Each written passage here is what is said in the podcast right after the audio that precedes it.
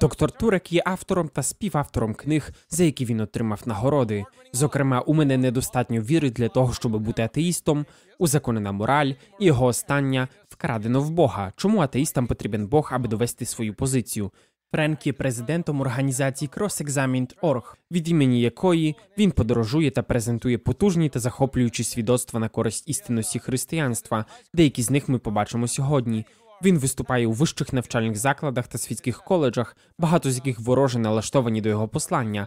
Насправді вони тільки що сказали мені, Майкл Шермер і доктор Френк Турек нещодавно були в коледжі, і обидва вони піддавалися нападкам. Їх звинувачували в тому, що вони нібито пускають пил. Тому бачите, у наших промовців є дещо спільне.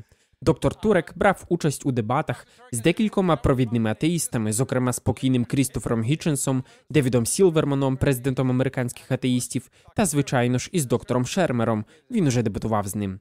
Доктор Турек веде щотижневу телевізійну програму. У мене недостатньо віри для того, щоб бути атеїстом. Та в нього є радіопрограма під назвою Перехресний допит з Френком Туреком, яка транслюється на 186 станціях щосуботи.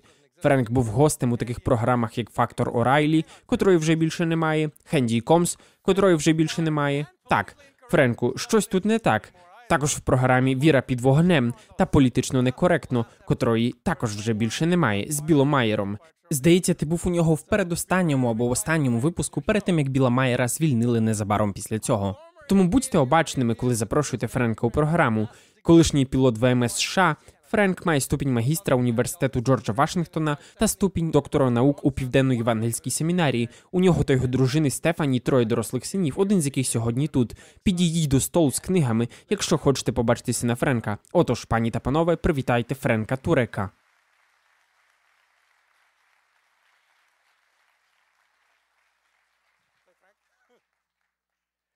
Гаразд, давайте привітаємо доктора Майкла Шермера.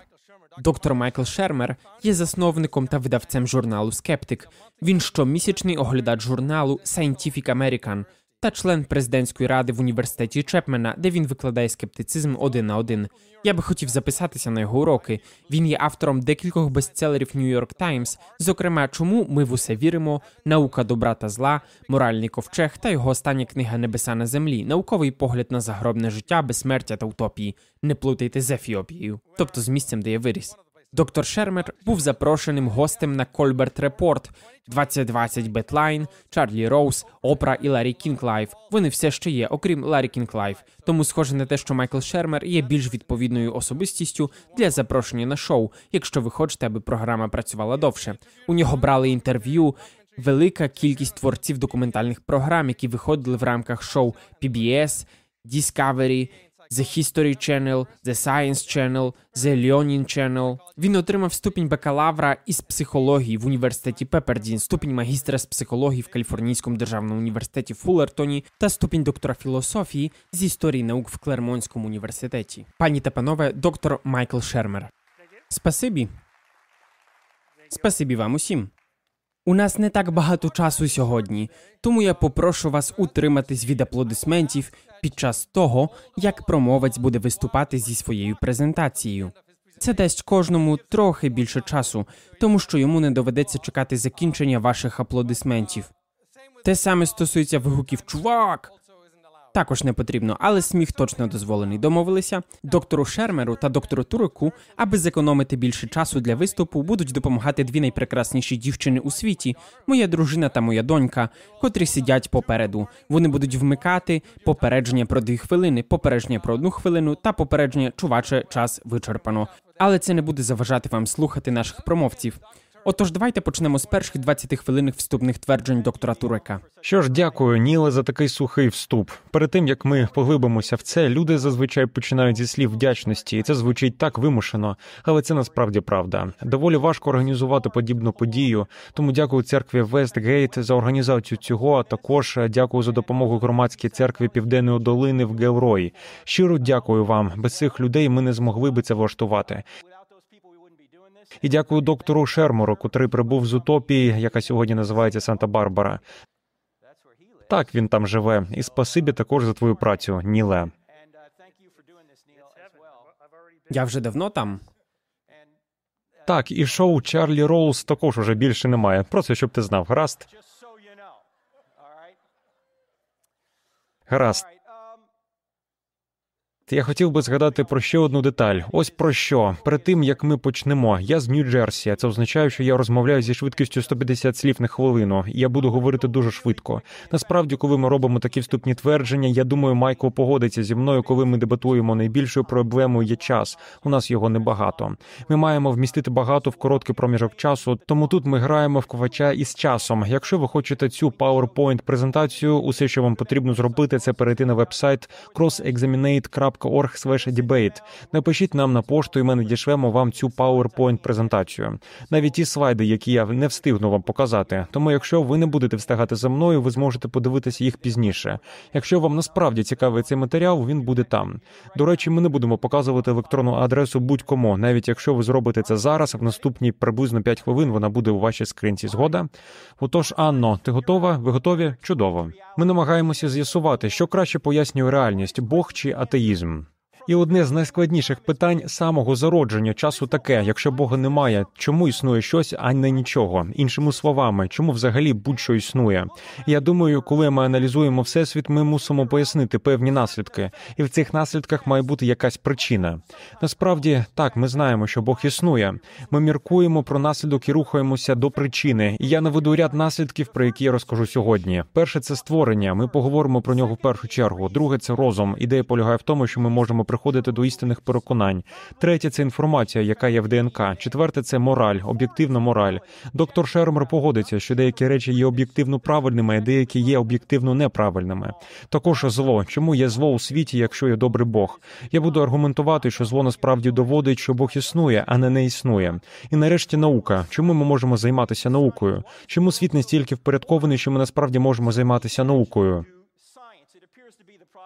Це схоже на роботу раціонального розуму. Якщо ви помітили кожен із цих наслідків, для яких ми спробуємо знайти причину, це акронім. Я скажу про це за хвилину. Ми намагаємося знайти причину, і я маю пояснити, що є причиною.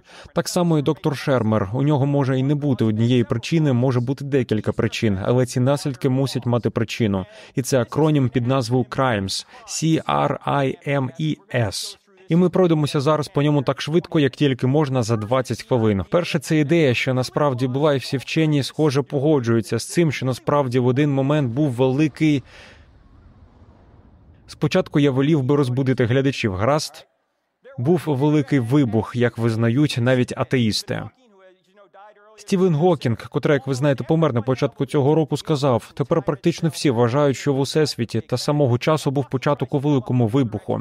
Гокінг намагався висунути інше пояснення замість Бога. Я думаю, він помилявся, але він визнає ці дані. Які дані, що в простору часу та матерії буквально був початок з нічого. Відсутність будь-чого, ні квантового вакууму, просто нічого. Інший його колега Олександр Віленкін, український та американський науковець, виразив це так з тими доказами з космології, які ми маємо, і до речі, космологи це не косметологи. Космологи це ті, які досліджують походження всесвіту. Космологи більше не можуть ховатися за ідеєю про всесвіт, який існує вічно. У них немає вибору. Вони мають подивитися в обличчя проблемі космічного початку. Отож, Віленкін вірить у мультивсесвіт. Ви чули про мультивсесвіт? Що є інші всесвіти, і наш всесвіт випадково через простий збіг обставин виглядає так, ніби його хтось створив. Хоча цю ідею неможливо перевірити, але навіть Віленкін визнає, що навіть якщо інші всесвіти існують, повна картина потребує абсолютного початку. На додаток до всесвіту, яка з'явилася ні з чого, це відбулося з особливою точністю. І знову Стівен Гокінг говорить про це так: якби швидкість розширення всесвіту відрізнялася б хоча б на одну частину з тисячу мільйону мільйонів через секунду після великого вибуху, то всесвіт знову стиснувся б назад сам на себе. В іншому випадку жодні галактики ніколи не були б утворені. Якщо змінити швидкість розширення хоча б на одну безкінечну малу долю, нікого з нас би тут не було. Ви не можете навести жодного еволюційного аргументу про це. Чому? Тому що це початкова умова всесвіту. Всесвіт зароджувався таким чином. Також сила гравітації тонко налаштована на одну десяту в сороковому ступені. Що таке одна десята в сороковому ступені? Це одна частина з одиницею та сорока нулями, які йдуть за нею. Ви скажете, Френку, я не можу зрозуміти це число. Я знаю, я теж. Давайте я наведу вам приклад. Візьміть вимірювальну рулетку та протягніть її через увесь відомий вам усесвіт. Це довгий шлях. Встановіть силу гравітації на певному значенні в сантиметрах на вимірювальній рулетці. Я розумію, що гравітація не вимірюється в сантиметрах, але це просто дає я вам уявлення у вашому розумі про масштаби. Якби сила гравітації відрізнялася б хоча б на один сантиметр у будь-якому напрямку по шкалі шириною рівні всім відомому всесвіту, нас би тут не було. У мене недостатньо віри, аби повірити, що ці значення з'явилися через випадковий збіг обставин. Хтось встановив ці значення в потрібне місце. Тут насправді два аргументи: космологічний та аргумент тонкого налаштування. Ви стоїте лише перед двома варіантами. Усього два варіанти. І якщо у всесвіту був початок, є всього два варіанти: або нічого створило щось з нічого і тонко налаштувало, або ж хтось створив щось з нічого і тонко налаштував. Отож, який погляд є найбільш розумним? Це інтерактивна частина програми. Я думаю, другий варіант є більш розумним. Між іншим, вони обидва є чудесами. Це диво, коли щось з'являється з нічого без чудотворця, і це так само є дивом, коли щось з'являється з нічого з чудотворцем. Єдине питання, який погляд є найбільш розумним. Отже, пані та панове, якщо у простору матерії та часу був початок з нічого, як визнають навіть багато атеїстів, тоді те, що створило простір, матерію та час, не може бути зроблений з простору матерії та часу. Іншими словами, причина має бути в позапросторовій, позачасовій, нематеріальній, могутній, моральній. Ми поговоримо про це через хвилину, особистісні та розумні сутності. Коли ви думаєте про істоту з такими характеристиками, про кого ви думаєте? Під цим ми маємо на увазі Бога. Наступний аргумент пов'язаний з розумом. Доктор Шермер у діалозі з Дієпаком Чопрою визнав, що він є матеріалістом. Майклу сказав: як я пояснив, я матеріаліст та іманіст. Я не вірю, що є тіло і душа. Є тільки тіло, яким є мозок і розум. Є тільки мозок. Отож, Майкл є прихильником того, що ми називаємо матеріалізмом. По суті, матеріалізм говорить, що кожна ваша думка це результат законів фізики. У дійсності немає ніякого розуму. Ви це ваш мозок. Ви не більше ніж живі роботи. Я думаю, що в цьому є проблема, тому що якщо доктор Шермер говорить, що мої думки повністю зумовлені нераціональними законами фізики, я хотів би запитати його. Тоді і ця його думка теж зумовлена таким же чином, і всі ваші думки загалом про атеїзм. Так чому ми маємо вірити у якусь із них? Якщо кожна думка скеровується законами фізики, тоді ми насправді і не знаємо, чи є в нас істина, чи немає. Насправді проблема тут така: якби атеїзм був би істиною, у нас не було би навіть здатності міркувати, тому що якщо ми всього лише живі роботи, ми не міркуємо, а просто реагуємо. Один із еволюціоністів усвідомив проблему з цим світоглядом. Холдейн виразив її так: якщо мої розумові процеси повністю зумовлені поведінкою атомів мого ж мозку, у мене немає підстав довіряти своїм думкам, і відповідно у мене немає підстав вважати мій розум таким, який складається з атомів. Він зрозумів це. Навіть Дарвін розумів, що це є проблема для його погляду але через іншу причину це було названо сумнівом Дарвіна. Ось що сказав Дарвін. У мене завжди виникає великий сумнів у тому, що переконання людського розуму, які розвивалися із розуму нижчих тварин, мають якусь цінність чи взагалі заслуговують на довіру. Для чого довіряти переконанням розуму мавпи, так наче в цьому розумі є переконання? Отож, розум не можна пояснити з позиції атеїзму і матеріалізму, але цілком можна з позиції теїзму. Чому? Тому що наш розум був створений з образом великого розуму і закони логіки, які дозволяють нам думати та спілкуватися, засновані на його природі. Третій наслідок, який ми маємо пояснити. Це інформація, зокрема, інформація знайдена в ДНК, і найкращий спосіб проілюструвати це відвести вас до стову для сніданку. Наприклад, ви підліток, спускаєтеся ви якось вранці та хочете з'їсти миску з пластівцями у вигляді літери з алфавіту. І ви бачите, що ці пластівці розсипані на столі, а прямо на столі літери виставлені ось так: винеси сміття, мама. Що ви подумаєте? Кіт перекинув упаковку, будинок постраждав від землетрусу? Ні. Ви скажете, що це був розумний задум з причини розумною істотою, мамою. Або якщо ви гуляєте пляжем і бачите на піску, Джон любить Мері прямо тут, в Санта Крус. Що би ви сказали? Це створили хвилі? Краби вийшли з води та залишили це повідомлення, ви би сказали, що це результат розуму, тому що весь ваш попередній досвід говорить, що повідомлення створюються тільки розумом. Вони не виходять від сліпих законів природи. Що ж, якщо винесе сміття, мама вимагає повідомлення.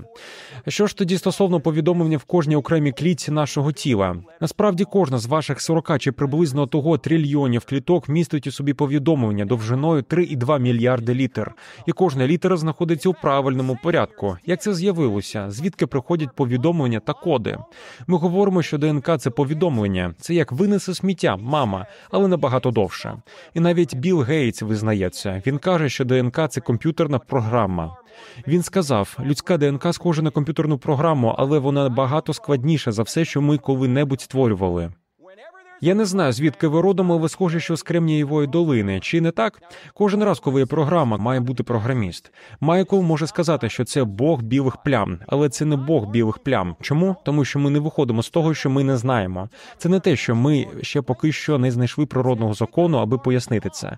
Фраза винеси сміття мама насправді це свідоцтво розумної істоти. Коли ви бачите винесе сміття мама в себе на столі, ви не думаєте, о, я просто поки що не знайшов природній закон для цього. Ви розумієте розуміти, що це позитивне свідоцтво, яке говорить про маму. Так що ми не виходимо з того, що ми не знаємо. Це не білі плями. Ми виходимо з того, що ми вже знаємо. Четвертий наслідок, який ми маємо пояснити, це мораль, а також зло. Ми об'єднаємо їх в одне. Майкл погоджується з тим, що існує об'єктивна мораль, але в атеїстичному світогляді виникає проблема: як визначити, хто морально краще мати Тереза або Гітлер. Якщо не існує стандартів поза межами людства, як насправді визначити, хто з них краще?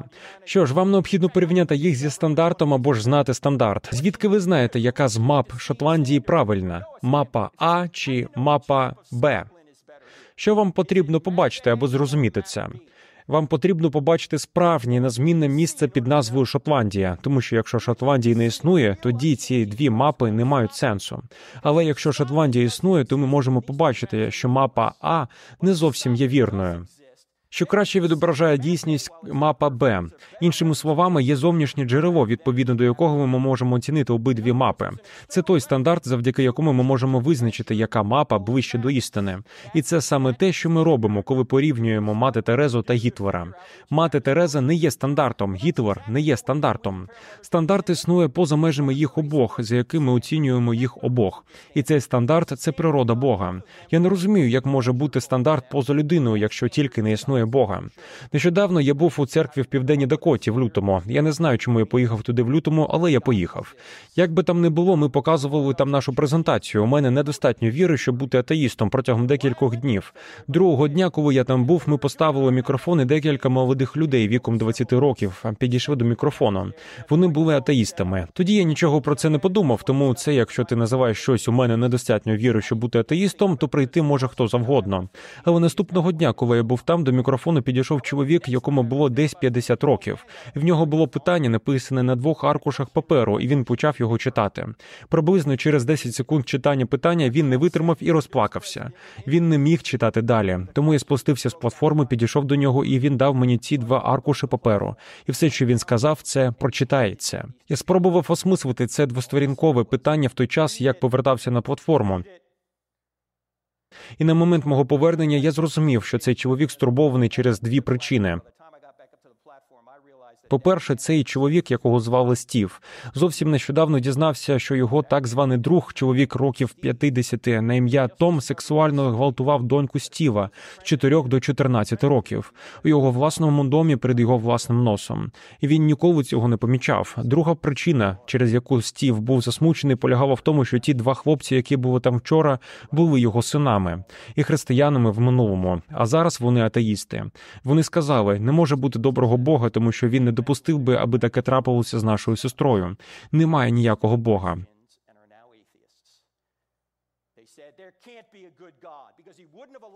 Я відповів йому Стіве, висловлювати своє бурені Богу це нормально. Деякі біблійні автори були ображені на Бога. Почитайте Авакума, Псалми, плач Єремії. Боже, де ж ти? Бог зрозуміє вас. Він безкінечна істота.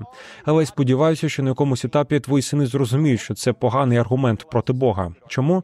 Ось що я сказав йому у правильний час, Стіве. Я хочу, щоб ви сказали своїм синам: якщо Бога немає, тоді те, що зробив цей 50-літній чоловік із вашою сестрою, насправді не є чимось неправильним.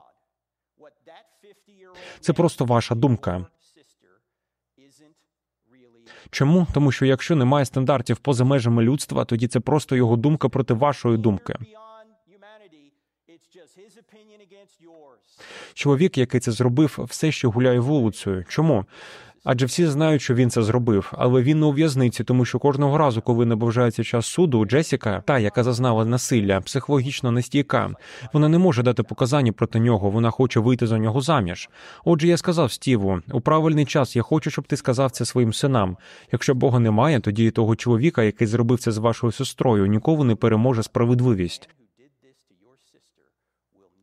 Його не переможе справедливість на землі, тому що вона не може дати показання, і він не буде покараний в загробному житті, тому що відповідно до атеїзму загробного життя не існує.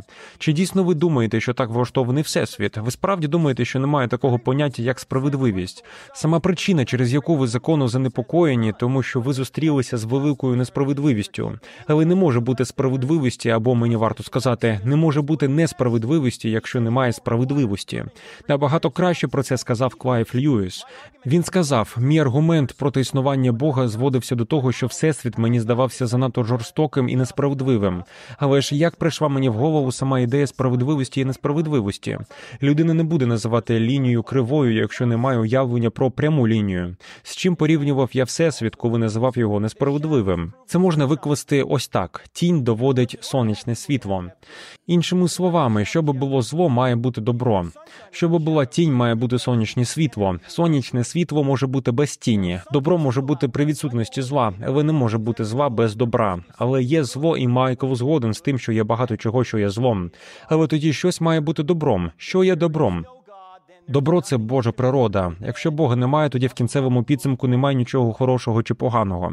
Є тільки молекули, які заштовхуються одна з одною. Джесіка, та дівчина, яка зазнала насилля, вирішила використати свій жахливий досвід у позитивному напрямі. Вона написала книгу. Ось вона, не твоя принцеса, Джесіка Мітцел.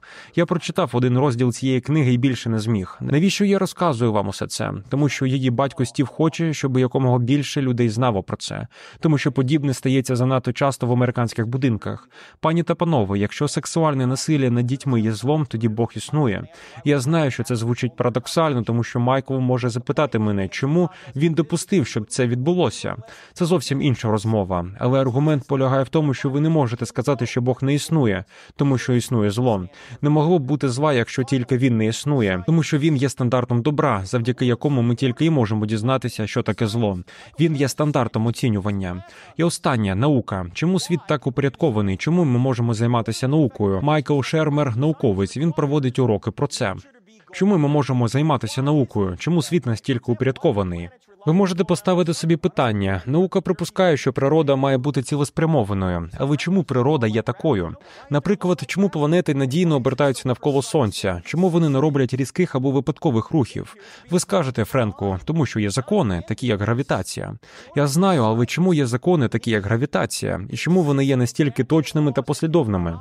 Схоже, що це результат розуму, а не випадковості. Щоб займатися наукою, вам потрібні послідовні закони природи, на які можна спиратися тонко налаштовані закони природи. Як з'явилися ці закони? І до речі, ці закони впливають як на живе, так і на неживе. Візьмемо для прикладу дуб. Звідки береться дуб? Ну, дуб росте із жовудя. Коли жовудь правильно вирощується, він завжди стає дубом. Він не стає в'язем, березою або морським коником. Правильно ж, він завжди стає дубом. Але чому? Що ж, тому що він запрограмований стати дубом. Так, але хто його запрограмував? Це ж не сам жовудь у свідомості міркує собі. Хм, а що? Що ж я маю зробити, аби стати дубом? Ні, у нього навіть немає розуму, і все ж він надійно прямує правильний напрямок. Якщо ж в нього немає власного розуму, який би його скерував, тоді має бути розум зовні, який би спрямовував його до мети. Це те, що Арістотель називав нерухомим двигуном. Фома Квінський з'явився в 1200 році і сказав, що це буде мій п'ятий шлях доказу на користь Бога. Навіть якби у всесвіту не було би початку, він би потребував когось, хто утримував би все в русі. Інтелект зовні зовні, те, що ми називаємо Богом. Ми не могли б навіть займатися наукою, якби цього не існувало, якби не існував цей впорядкований природний світ. Сер Фред Хойл він був атеїстом, але після розгляду цих аргументів я не вважаю, що він став атеїстом чи християнином. Зрозуміти мене правильно, але дослідивши тонке налаштування декілька з цих аргументів, він сказав: розумне тлумачення цих фактів полягає в тому, що надінтелект бавився з фізикою разом з усією хімією та біологією, і що в природі не існує сліпих сил. Отже, що нам робити з усіма цими наслідками?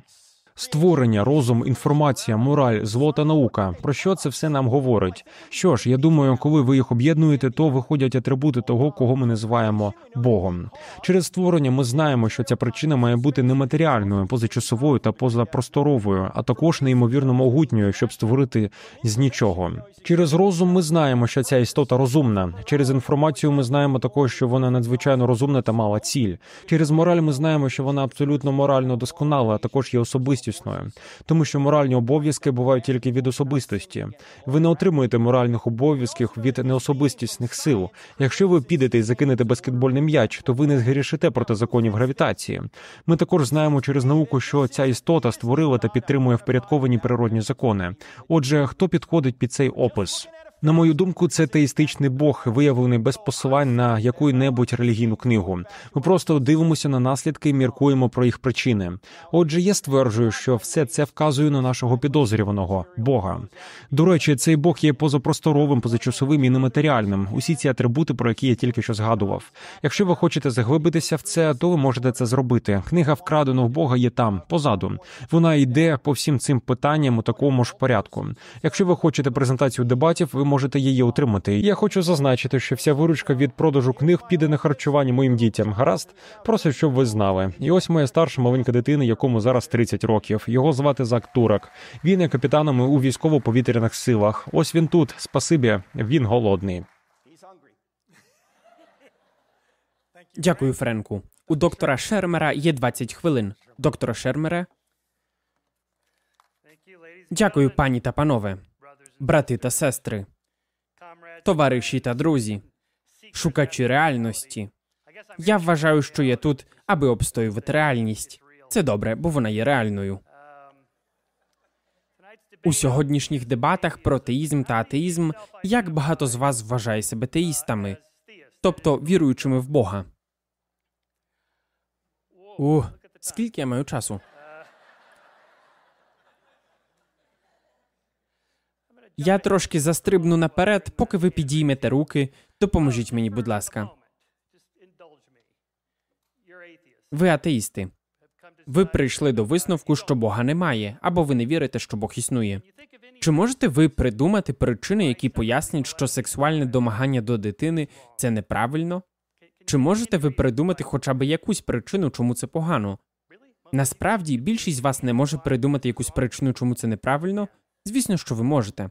Добре, давайте зупинимося.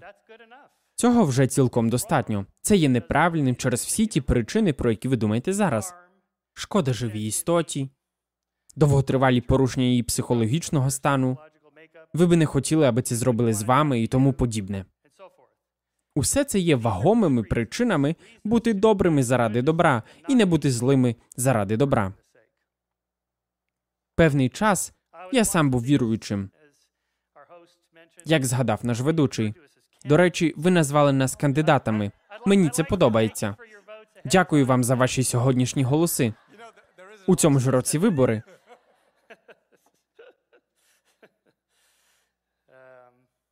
Це ще одна моя робота. Я маю на увазі, що я колись серйозно ставився до цього, коли йшов до університету школи церкви Христа. Я був народженим згори євангельським християнином. Протягом трьох років я ходив від дверей до дверей як продавець косметики з бібліями. Я вірив у все, що там написано. А потім я став атеїстом, і я ходив від дверей до дверей, говорячи, я забираю свої слова назад. Це нагадує мені зустріч із свідком Єгови. Тільки атеїст це той, хто стукає у ваші двері без будь-яких причин. Я якось бачив наліпку на бампері войовничий агностик. Я не знаю, і ти не знаєш теж. Коли ми правильно визначаємо наші терміни, цей маленький жарт несе в собі більш глибоке значення, пізнавальне значення. Коли Томас Генрі Гакслі придумав термін агностик у 1869 році, він мав на увазі непізнаваний, тобто існують певні речі, які ми не можемо зрозуміти. Сьогодні філософи називають їх загадковими таємницями. Вони ніколи не будуть розв'язані. Ось що Гакслі мав на увазі, коли він говорив про Бога, як про непізнавану істоту. Ні, ви не чекаєте ще одного експерименту або іншого набору даних, або кращого аргументу, і приймаєте свої рішення тим чи іншим чином. Він не це мав на увазі як і не мав на увазі я, коли був на Акольберт Репер, ми говорили про цю зелену кімнату. І я тоді сказав, що був агностиком у той час, і він тоді сказав, це просто атеїст, але без яєць. І я подумав, мені це не подобається, я атеїст. Але є два види атеїзму: є слабкий і є сильний атеїзм. Сильний атеїст говорить: я вважаю, що немає Бога. Слабкий атеїст говорить: я не вірю в Бога. Невелика різниця. Я не думаю, що перше це розумна позиція. Я не знаю, що Бога немає. Я не впевнений. Як би ви це довели? Було би складно довести негативне твердження в цьому сенсі довести, що чогось не існує. Але нульова гіпотеза в науці є такою: я утримуюсь від судження, бо утримуюсь від стверджень, поки не з'явиться достатньо доказів, що можна застосовувати до будь-якого конкретного судження. Тоді я триматиму своєї думки. Я залишуся скептичним. Я не буду вірити у ваші конкретні судження, чи то про сніжну людину, чи то про прибульців. Немає значення, допоки ви не надасте мені докази. Покажіть мені тіло, і я повірю в сніжну людину. Покажіть мені космічний корабель, і я повірю в НЛО, і тому подібне. Усе це залежить від того, які ж є докази, і тому відсутність віри відрізняється від переконання, що щось відсутнє. Питання атеїзм чи теїзм, що краще з цього пояснює будь-що, не зовсім коректне. Відсутність віри у будь-що або віра у будь-що нічого не пояснює. Це просто заяви. Я вірю або я не вірю. Щоб це не було. А також тут не враховуються усі інші позиції. Деїзм, наприклад, може пояснити щось. Був творець всесвіту, він запустив усе в рух законами природи, які цілеспрямованими, створив структуру і так далі. А потім відступив назад і більше не залучений в процес. Або пантеїзм усе є Богом, котрий більше схожий на версію буддизму. Чому ми не говоримо про них? Або про моє улюблене, про апатеїзм. Тобто мені все одно є Бог чи ні. Я думаю, що питання слід поставити так: релігія або наука, що краще пояснює реальність, релігія або наука. Оксфордський словник англійської мови визначає релігію як віру та поклоніння над людській силі, що контролює, зокрема в особистісного бога або богів. Але саме по собі це нічого не пояснює. Просто віра у щось або поклоніння чомусь це не пояснення. Ви би не казали так, якби мали питання, чи працюють вакцини, або чи викликає вакцина аутизм, або чи викликає ВІЛ СНІД. Яке би питання не було, ви би не сказали, що ж, я віруючий атеїст, тому я вважаю так. Про що взагалі мова це нічого не пояснює. Можливо, під теїзмом або релігією ви маєте на увазі Бога. Бог зробив це. Бог це істота. У вашому випадку, як я думаю, це всемогутня, всесильна, всезнаюча і всеблага істота, яка створила з нічого всесвіт і все, що в ньому. Бог є нествореним і вічним безтілесним духом, який створив, любить і може дарувати вічне життя людям. Але навіть так. Просто сказати, що ж моє пояснення будь-чого, планета, гравітація, всесвіт, щось з нічого, мораль, свідомість це зробив Бог. Це взагалі не пояснення. Це просто слова. Ви просто вставляєте слова в пробіли, в дірку. Таким же чином, як люди, з якими я зустрічаюся, які вірять в екстрасенсовні здібності, астрологію, екстрасенсорику, телепатію і тому подібне. Коли вони кажуть, що це магічна сила це викликала, це екстрасенсорне сприйняття зробило, це не пояснення. Ми все ще хочемо знати, як Бог зробив це, як працює екстрасенсорика. Так, наприклад, як ти згадував Діпак Чопра, мій хороший друг. Діпак вірить разом з декількома іншими вченими Роджером Пенроузом і цим хлопцем анестезіологом Стюартом Хамерофом, що свідомість виникає з мікротрубок зсередини нейронів. Мікротрубки це маленькі інфраструктури, котрі здатні утримувати клітки разом. І вони думають, що всередині цих мікродрубок є квантові ефекти. У квантових експериментах відбувається такий дивний вплив на відстані, який є реальним. І, можливо, щось подібне відбувається між різними мізками, так що я міг би читати ваші думки, тому що наші нейрони зіштовхуються з полями квантових хвиль одночасно, синхронно з цими хвилями.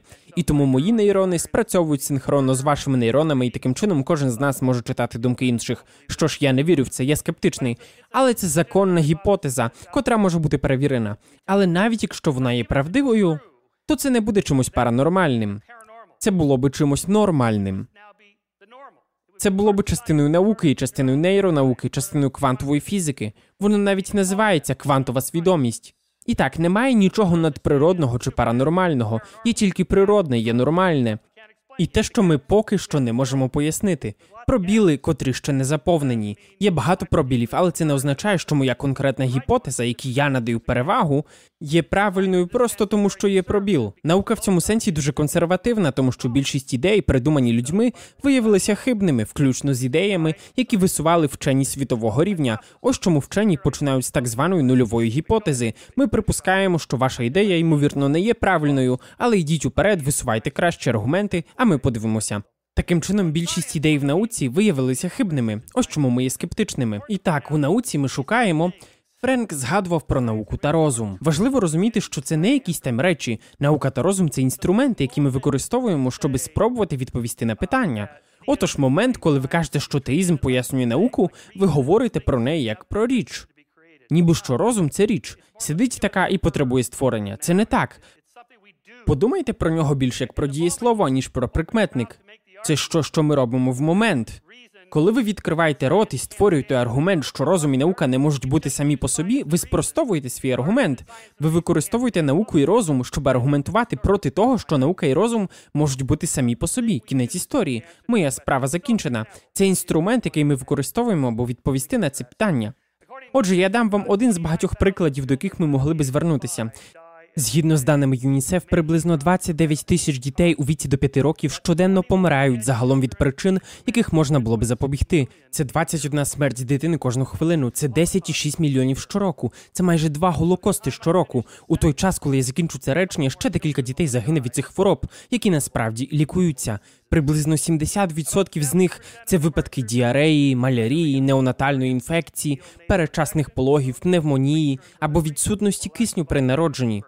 Фон Гейтса працює над усуненням деяких з цього списку. Наукове пояснення цих усіх трагедій, яких можна запобігти, таке.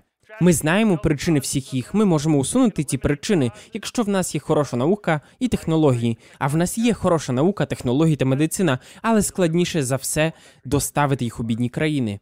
Яке ж релігійне пояснення, як теїзм це пояснює? І ми чуємо щось на кшталт. Це є частиною Божого плану, або Господні шляхи незбагненні, і ніхто не знає, що приготував Бог для цих батьків, які в скорботі. Який Бог придумав такий план? Це всезнаючий, всемогутній і найдобріший Бог? Можливо, Бог не такий вже всемогутній.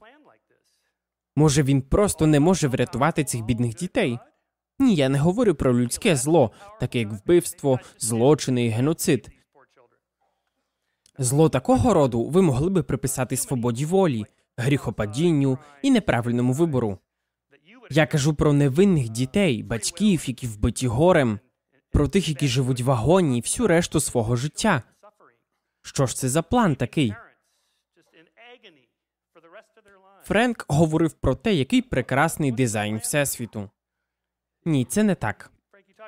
У ньому відбувається безліч поганого, і в більшій частині всесвіту немає прекрасного задуму для життя. Більша частина всесвіту абсолютно непридатна для життя, і більша частина історії людського життя аж до останніх десятиліть була просто стражданнями та муками. Це просто другий закон термодинаміки та ентропії в дії. Хвороби, які руйнують людей, рак, який вбиває людей, людське насилля та агресія, війни, геноцид усе це було доволі поширеним ще зовсім нещодавно. Проблема з поясненням цього. Проблему такого роду зла з точки зору теїзму я називаю проблемою незаперечного Бога. Коли стаються хороші речі, хто за це відповідає? Бог. Коли стаються погані речі, хто в цьому винен? Не Бог. Вау! Яка чудова система. Таким чином, незалежно від того, що відбувається, гіпотеза Бога тільки підтверджується. А що ж потрібно для того, щоб спростувати гіпотезу Бога? Давайте поміркуємо, що могло би змусити вас змінити свою думку. Аби ви сказали, я думаю, ця ідея, ця теорія, ця гіпотеза, це пояснення будь-чого. Можливо, воно не є правильним. Як мені це зрозуміти? Яким чином я перевіряю? Отож, якщо стається щось хороше, хороші речі, то Бог існує. І якщо стається щось погане, то Бог існує. То що ж потрібно для спростування? Він неспростовний за визначенням. Це просто ствердження.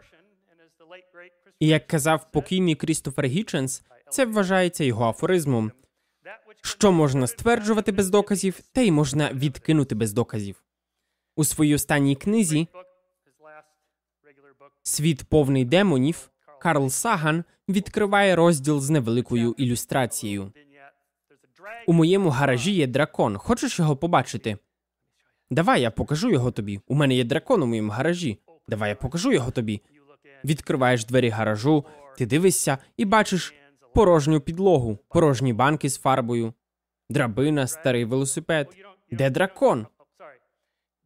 Ой, ти ж не знаєш, ти не бачиш його. Це ж невидимий дракон. Невидимий дракон? Так, він невидимий. Що ж, у мене є борошно. Давай ми його розсипемо на підлозі та побачимо відбитки його ніг, як він буде ходити. Ну, ти знаєш, цей дракон літає над землею приблизно на висоті 30 сантиметрів, так що він не торкається землі. Ну, гаразд, у мене є аерозольна фарба. Давай бризнемо, і ми побачимо форму його тіла. Що ж, ти знаєш, до цього дракона нічого не прилипає. Але він дракон, і це значить, що він створює вогонь, виділяє тепло. У мене є тепловізорна камера, і ми зможемо виявити слід дракона. Ні, розумієш, це особливий дракон. Цей дракон створює холод. Він видає холодний вогонь. Тому він не лишає жодного теплового сліду. Думаю, ви розумієте, до чого веде Карл. Яка різниця між невидимим літаючим драконом, якого не можна виявити, і взагалі неіснуючим драконом? Ви можете сказати, але я відчуваю присутність дракона. Я відчуваю його любов до мене. Я відчуваю, що коли я думав про дракона, я отримав місце на парковці, якого в мене не було.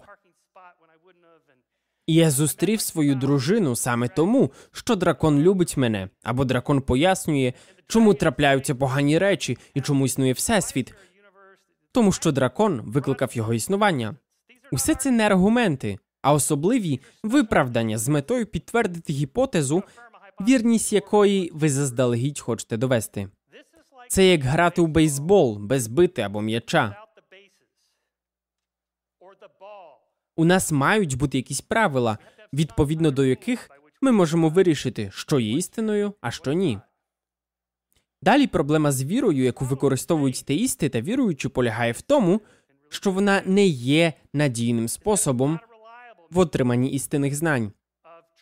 Ви можете сказати почекайте на доктора Шермера. Хіба ви не вірите в любов? Я кохаю свою дружину, моя дружина кохає мене, мій хлопець, моя дівчина. Але ж немає ніяких доказів цього. Докази є. Вам не потрібна віра для цього. Знаєте, як ми називаємо любов без доказів? Переслідування.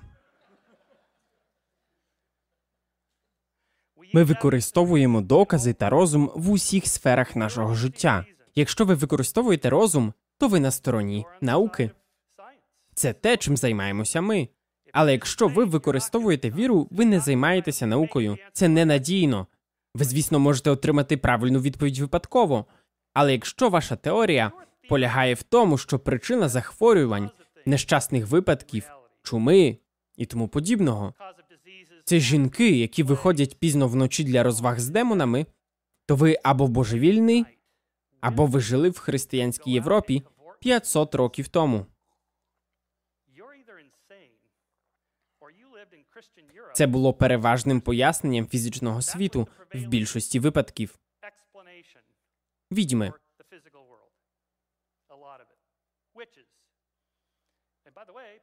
І до речі, один з аргументів, чому вони вірили у відьом настільки сильно, полягає в тому, що якщо немає відьом, напевно, немає демонів. А якщо немає демонів, напевно, немає й Бога. Тому був великий тиск з боку церкви. Потрібно знайти докази цих відьом, аби підтвердити цю суперієрархію надприродного світу, від якого почала відмовлятися наука. Не дозволяйте відьмі жити. Вихід 22.17. Сьогодні ніхто при здоровому глузді не вірить у це. Виключенням є деякі країни третього світу, де чародійство усе ще існує.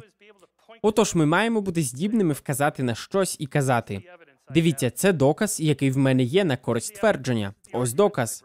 Ось наведений мною аргумент. Дивіться, дивіться.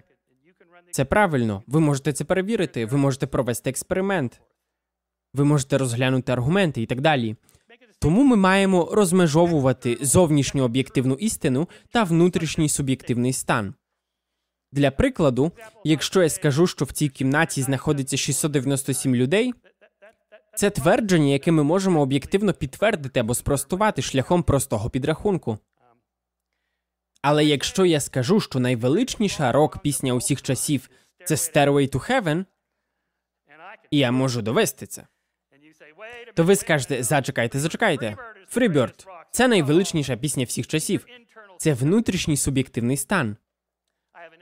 Мене запросили в Коста-Ріку, щоб провести тиждень та скуштувати напій Аєоаска, аби я міг відкрити ту істину, що кожен, хто вживає Айоаска, знає іншу реальність. Є духи цього світу, які реально існують. Отже, я зустрівся з цими людьми і сказав їм: покажіть мені їх, вкажіть мені на них. Але ви маєте випити напій, тоді ви їх побачите. Звісно. Але мої друзі, які вживали ЛСД в далеких 70-х, казали те саме, і ми всі знаємо, що це робота мозку. Отож, є різниця. Має бути щось, на що можна вказати. Сьогодні ввечері ми війшли в сферу, в якій все внутрішнє, все суб'єктивно. Ми не можемо провести експеримент і сказати: подивися, ось воно. Є просто аргументи, що я не можу пояснити цих п'ять речей: щось із нічого, походження життя, походження свідомості, походження моралі, добра і зла. І відповідно це зробив Бог. Знову ж таки, на сам кінець це не пояснення. Ви просто заповнюєте пробіли, затикаєте їх. Ще 500 років тому ви би поставили в ці пробіли жінок, які розважаються з демонами, назвали би їх відьмами і спалили би їх, і таким чином вирішили би ці пробіли. Але зараз ви озираєтеся назад і кажете, це була божевільна ідея. Давайте не будемо більше так робити. Ми дізналися про дещо. Ми дізналися про клімат і погоду, про переносників хвороб, про чуму та тому подібне, про їх причини. Як ми дізналися про них не завдяки теїзму, але завдяки науці. І наука продовжує закривати ці пробіли і заповнювати ці пояснювальні порожнечі. Прибульці подають мені сигнали, що мій час вичерпано. Що ж, дякую вам. Дякую.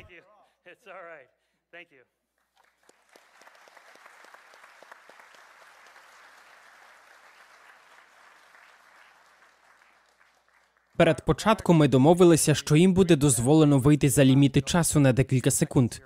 Тому я вимкнув свій таймер і був здивований, що він спрацював. Вибачте, будь ласка. Отже, тепер ми переходимо до моєї улюбленої частини дискусії. Кандидати, тобто промовці, можна ще сказати політики, християни і так далі. Зараз буде 15-хвилинний перехресний допит, де в кожного промовця буде по 15 хвилин, аби поставити свої питання опоненту та отримати відповіді. А потім вони обміняються ролями після 15 хвилин. У цій частині ви також можете висловити певні спростування. Але я прошу вас, якщо ви ставите питання, то дозвольте людині, з якою ви розмовляєте, відповісти на питання перед тим, як рухатися далі. Отож, ми навіть не вирішили, хто буде першим. Хтось хоче почати? Він може. Це ж все одно буде діалог. Так, я повторюся, в нас буде 30 хвилин діалог, тому ці 15 хвилин будуть переважно від Френка, а потім в кінці 15 хвилин я скажу про це, і ви зможете почати свої. Почнемо. Чудово, дякую, Майкле. Я буду висвітлювати питання на екрані, аби кожен міг їх побачити. Якщо ваш мозок еволюціонував у результаті неконтрольованого нерозумного процесу, всі ваші думки повністю продиктовані законами фізики, іншими словами, ви живий робот. Тоді чому нам слід вважати, що ваші думки повідомляють істину, зокрема думки, які ви сьогодні представили? Що ж, тут ми говоримо про різні рівні. Це наче ви би спробували пояснити воду, дивлячись на квантову фізику в субатомних частинках, в атомах водню та кисню. Як ви отримуєте воду з цього квантового середовища, з цих кварків всередині протонів і нейтронів атому? Ніяк. Це більш високий рівень пояснення. Таким же чином ми говоримо про появу нових властивостей. Як можна отримати демократію з атомів? Не можна. Ви не можете використовувати фізику для пояснення демократії. Ви маєте використовувати політичну науку. Тому тут ми говоримо про різного роду рівні, рівні пояснення, і це одна з причин, чому в нас є різні сфери дослідження, коли ми думаємо про причини чогось, економіки або психології і так далі. Так, я згоден з вами, що є різні сфери дослідження, але якщо ви матеріаліст, якщо тільки ви не змінили свою думку, то все, що існує, це молекули. Отже, знову ж таки, чому мені слід вірити тому, що ви говорите? Отож, свідомість це дивне питання. Що ви маєте на увазі під словами чому мені слід вірити? Це наче сказати, ви створені з кварків. Тож чому я маю вам вірити? Як кварки мають до цього відношення? Ми говоримо про ідеї. Тому що якщо нас контролюють закони фізики, зокрема наші думки, то чому ми маємо очікувати, що наші думки є правдивими? Гаразд, я компатибіліст.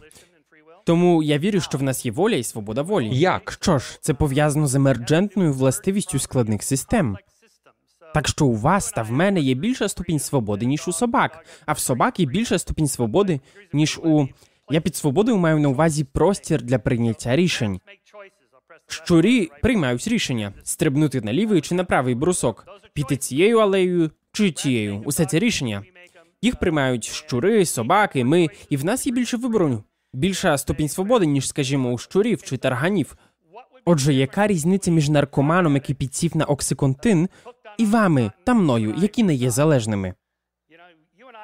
Ви і я не знаходимося під впливом, але цей бідолашний наркоман знаходиться. Тут є різниця в ступені свободи. Тому я би відповів таким чином: це якби різні ступені того, скільки керуючих векторів працює, Чи вірите ви, що існують закони логіки? не без людей, які описують їх. Гаразд, дозвольте мені запитати вас таке. Ви сказали, що це людські побудови. Так. Що ж, два моменти. По-перше, є реальність, котра реально існує. Тому ми можемо виміряти цей кут. Але для мозку кажана він може виглядати не так, як для мого мозку. Але це насправді стіл, і він реально існує. Навіть якщо я ніколи не дізнаюся, як це бути кажаном, і не дізнаюся, як це відчувати стіл через ехолокацію, а не через дотики чи погляд. Стіл все ж реально існує. І так, закони природи, які ми описуємо та інтерпретуємо за допомогою математики та слів, це людські побудови. Немає іншого закону термодинаміки чи рівняння Ньютону в зірках.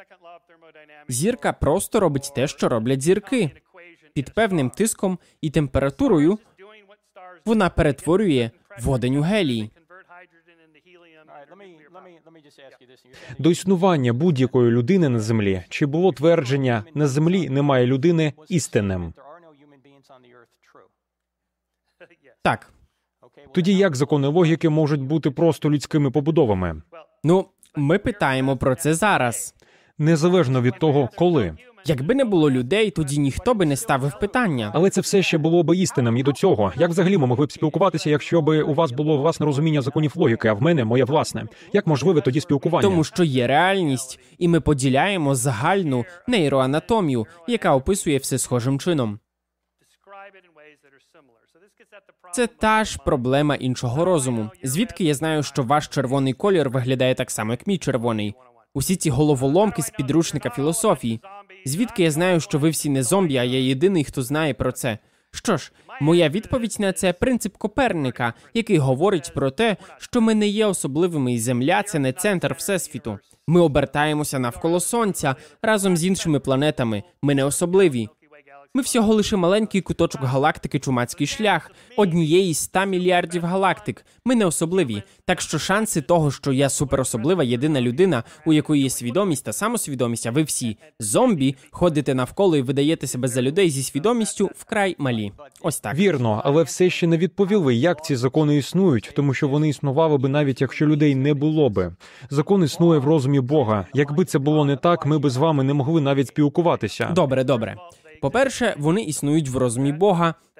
Це взагалі не випливає з цього. Це окреме твердження, і ми повернемося до нього. Ви тільки що сказали, що це окреме твердження, і ви використали закони логіки, аби сказати, якби закони логіки не були би об'єктивними, ця фраза не була би істинною. Перш за все, перш за все, це неправильно, що має бути Бог чи що ще. Що Бог особливого робить з цими законами? Який стосунок має Бог до законів природи? Ніякий. Ви просто це У цьому стверджуєте. вся суть. Але я не про закони природи кажу, а про закони логіки. Неважливо. Усе це просто слова. Ми використовуємо умовності, математичні рівняння. Усе це людські побудови. Майкле, я знаю, що ви не постмодерніст. Будь ласка, це Так, просто але слова. рівняння- Ні, вони описують істину. Я скептичний стосовно того, що ви постмодерніст. Скажімо, рівняння Ньютона. Вони не існують на сонці. Сонце просто здійснює те, що здійснює сонце. Фізична матерія робить просто те, що повинна. А ми описуємо це. Тому до людей не було законів. Ні, сонце, звісно, що горіло, але не було закону, не було рівняння Ньютона, яке би описувало це. Невже сонце не горіло до людей? Не було рівняння Ньютона в нашому розумі, тому що нас тоді ще не було. Але саме рівняння Ньютона описувало істину того, що відбувається. Ні, не рівняння. Що ж, рівняння описують, що відбувається. Рівняння не робить щось самостійно. Рівняння це наш спосіб описати те, як це працює. Але це відбувалося ще до нашого з вами існування. Гаразд. Сонце горіло до нашого існування. Гаразд, я думаю, що Давайте перейдемо до іншого питання. ми говоримо про різні речі: про матеріальну реальність, ту, що існує, а потім про наш опис. Ви звертаєтеся до меджетних властивостей, що вже є позицією віри. У будь-якому випадку дозвольте мені запитати вас, якщо Бог не існує, а існують лише молекули, якою є природа морального стандарту, який ми називаємо добром, і чому ми маємо підкорюватися йому? Що то за маленьке мірило, якщо не Божа природа? Гаразд. Повертаємося до того, з чого я почав. Френку, чи можете ви придумати яку-небудь причину, чому сексуальне насилля над дитиною це погано? Так, я можу придумати причину, але всі вони засновані на моральних принципах, котрі Ні, не потребують. Бога. Чи справді вам потрібен Бог, щоб розказати та пояснити, чому гвалтувати є погано? Не розказати. Вам не потрібен Бог, щоб знати, що є правильним, а що неправильним. Вам не потрібен Бог, щоб бути хорошим. Вам потрібен Бог, аби обґрунтувати Ні, мораль. зупиніться на цьому. Залиште Бога в стороні. Я знаю, чому це є неправильним. На цьому все. Ви знаєте, чому це є неправильним, але чому це є неправильним, незалежно від вашого знання? Платон спростував це дві з половиною тисячі років тому. Це називається проблема Євтифрона або дилема Євтифрона. Суть у тому, що якщо Бог скаже, до прикладу, що вбивство це неправильно, хоча технічно за визначенням вбивство це і означає неправомірне вбивство. Але в будь-якому випадку, чи є причини, через які Бог каже це? Так, в Бога є ті причини. Покажіть нам ці причини Створені за Божим і образом. відкиньте посередника. Усе, що нам потрібно, це причини. Чому? А ви бачите, усе це передбачає моральні принципи. Коли ви раніше казали, що причина, через яку ви не повинні гвалтувати дитину, полягає в тому, що вона є живою істотою, і ви не хотіли би, аби з вами вчинили так само або навпаки, і так далі. Усе це моральні принципи, котрі потребують джерела. Яке джерело є в атеїзмі? Який стандарт? Залиште атеїзм в стороні. Атеїзм не є чимось, це просто відсутність віри в Бога. На цьому все. Ми можемо говорити про громадянські права, громадські свободи, верховенство права. Звідки походять права? Гаразд, я вважаю, що права походять.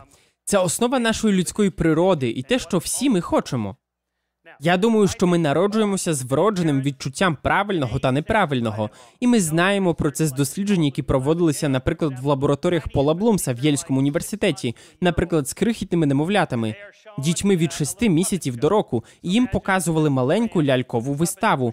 Уявіть, що є схил, і ці ляльки штовхають м'яч на цей схил, і одна лялька підходить і вдаряє по м'ячу, і той котиться вниз. Майкле. М'яч вдаряє ляльку, а потім дайте мені закінчити. Це чудовий Я не сперечаюся з тим, що всі ми можемо відрізнити правильне від неправильного. Це не мій аргумент. Мій аргумент не про епістемологію, як ми знаємо про правильне та неправильне. Питання полягає в тому, що таке правильно з атеїстичної матеріалістичної точки зору. точки зору правильне та неправильне визначається поєднанням нашого вродженого морального відчуття, нашого виховання, того, що нас вчать наші батьки в нашій сім'ї, нашої соціальної спільноти.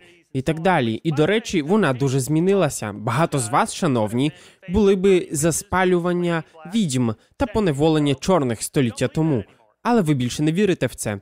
Можливо, 50 років тому більшість з вас проголосували б, ймовірно, десь 90% проголосували б за те, щоб шлюб між чорними та білими має бути незаконним. Це не в Божому плані. Бог відділив раси континентами. Це аргумент, який висували в 20 столітті, і ніхто тут сьогодні так не стверджує. Гомосексуальні шлюби. Більшість з вас ймовірно проти цього. І я заявляю, що ймовірно вже половина з вас сьогодні не проти цього. А як мінімум через 10 років ми взагалі не будемо говорити про гей-шлюби. Так що правильне і неправильне змінюється з плином часу, і воно не походить від релігії, не походить з Біблії. Немає жодного іншого тлумачення, що коли Павло говорив це, він справді мав на увазі, що геї мають вступити вступати в шлюб. Ні, моральні зміни відбуваються не так, не завдяки релігії. Я не кажу про моральні зміни, я кажу про основи моралі. Ми її засновуємо. Ну, якщо ми її засновуємо, тоді хто сказав, що Гітлер був гірше ніж мати Тереза? Хто сказав це? Якщо немає ніякого стандарту, який є поза ними, як тоді ви можете сказати, що Гітлер був Чи неправим? можете ви придумати яку-небудь причину, чому Гітлер був гіршим за мати Якщо ви Терезу? скажете, тому що він вбивав людей, тоді ви додаєте ще один моральний принцип: неправильно вбивати людей. Але Як чому щодо неправильно того, що вбивати виживання людей? та процвітання живих істот це добре. І чим більше ми просуваємо це, якщо вчиняємо так, це добре. Гітлер скаже ні. Гітлер хотів процвітання своїх живих істот, але не ваших. Чому він не правий? Він був неправий, тому що він порушив значення того, що кожна вільна людина має бажання жити та здійснювати свою свободу. Чому ми маємо підкорюватися цьому моральному принципу? Ми народжуємося з Ми ним. народжуємося з його знанням, але чому ми маємо підкорятися йому? Ми отримуємо його, наприклад, з нашої конституції, котру ми написали, і ми кажемо, це те, що ми будемо робити. Тобто, якщо ми напишемо конституцію, де вкажемо, що гомосексуальний шлюб це погано, ви будете за це? Ні, ні, ні. Тобто існує стандарт, який є поза конституцією, який ви хочете додати Це до неї. засновано в нашій природі. Це вроджене відчуття виду. Ми народжуємося з відчуттям прагнення до життя, свободи та автономії. І саме тому жінки боролися проти церкви протягом двох тисяч років за те, щоб в них були репродуктивні права, за свободу від утисків зі сторони чоловіків і тому подібне. І ми прийняли це, тому що жінки говорили, це те, що ми хочемо. Ми хочемо це, тому що ми народилися з цим. Але тільки якщо жінка не в утробі. Давайте поговоримо про це. Давайте. Давайте перейдемо до іншої теми. Ні, ні, ні, зачекайте. Це мій час, Майкле. Ви почали це? Чи буде це аморальним, якщо я зупиню вас? Можливо, зараз саме час використати лінію Біла Майера про те, що республіканці виступають проти абортів до тих пір, поки їх коханка не завагітніє. А також консерватори, схоже, що проти абортів, але тільки до народження. А потім війна це абсолютно нормально, вбивати невинних жителів в Іраку абсолютно нормально, страчувати тих, кому винесли в суді смертний вирок. Ви вже стверджуєте, що є виправданим вбивати певних людей, навіть невинних людей, через певні причини. Тому ми вже на одній стороні. Ні, ні. Як ви самі згадали, є різниця між невинною дитиною в утробі та винним вбивцею, якому винесли смертний вирок. Як щодо невинних громадян в Іраку, Саме тому ми і намагаємося знизити це до мінімуму, тому що ми знаємо, що ці люди є цінними. Гаразд, дозвольте мені перейти до наступного питання. У нас лишилося всього три хвилини. ми можемо просто вести діалог. Я хочу, щоб ви мене загнали в глухий кут. Які сліпі закони природи можуть створити комп'ютерний код з мільярдів Перш за все, ви помиляєтеся щодо того, що ДНК Ні, ні, у досконале. ньому можуть бути мутації. Там немає нічого такого. Не просто мутації. 8% наших ДНК це вірусна ДНК. Це називається горизонтальним перенесенням генів, що було виявлено в 60-х та 70-х. Є нова книга, називається Заплутане дерево Девіда Кумена. Я говорив з ним у моєму подкасті минулого тижня. Він розказував про всі нові дослідження цього з часу проекту Геном людини. І 8% нашого геному вірусний. Як він туди попав? Він прийшов до нас від вірусів. 2,5% нашого геному, всі, хто не в Африці і не мають африканського походження, від неандертальців. Дайте мені теїстичне пояснення, чому Бог вклав ДНК неандертальців 2,5% в наш геном. Яка тут мета? Я не знаю мети, тому що я не біолог. Немає мети. ДНК це комп'ютерна програма чи ні? Ці аналогії, які ми використовуємо, це не комп'ютерна програма, це просто метафора, яку ми використовуємо, щоб зрозуміти. Ні, це не метафора, це відповідність один до одного. Це подібно комп'ютерному коду. Ви можете запитати у ведучого просто зараз. Я маю лишатися нейтральним, хоча так, я інженер. Насправді, Френку, все це тепер ви можете помінятися. Уже пройшло 15 хвилин. Ми можемо не мінятися, а просто говорити. Поставте його у глухий кут, Майкле.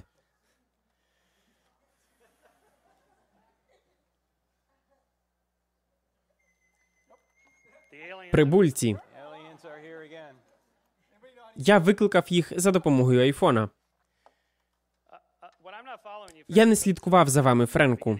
Тому, до прикладу, з ваших вступних тез, на яких підставах ви робите висновок, що має бути один особистісний творець, котрий турбується про мене через той факт, що закони гравітації діють певним чином. На цьому етапі я ще не дійшов до цього. Мова йде про звичайний таїзм на цьому моменті. Чи може це бути спільнотою богів? Чи може їх бути два, чи три, чи десять богів? Щось типу ради директорів? Ні, не може бути через ряд причин. Зараз ви говорите про погляди Платона, навіть не знаючи про це. Я маю на увазі, чи може це бути деїзмом? Бог встановив усе і пішов. Так, ви праві, це може бути деїзмом, але я думаю, коли ми йдемо далі, то розуміємо, що Бог втручався у цей світ від моменту його початку. Але вертаючись до вашого твердження, один із аргументів, який я не висував, полягає в тому, що все, що існує матеріально, є складовим, і воно потребує складання від зовнішніх сил. Але сила, яка склала всесвіт і склала матерію, не може бути сама складовою, тому що така істота також би потребувала того, хто би склав її. Так ви отримуєте нематеріального позачасового упорядника, який є чистою актуальністю без потенційності. У цієї істоти немає складових частин. Вона є поза простором, поза часом, є нематеріальною і може бути тільки одною.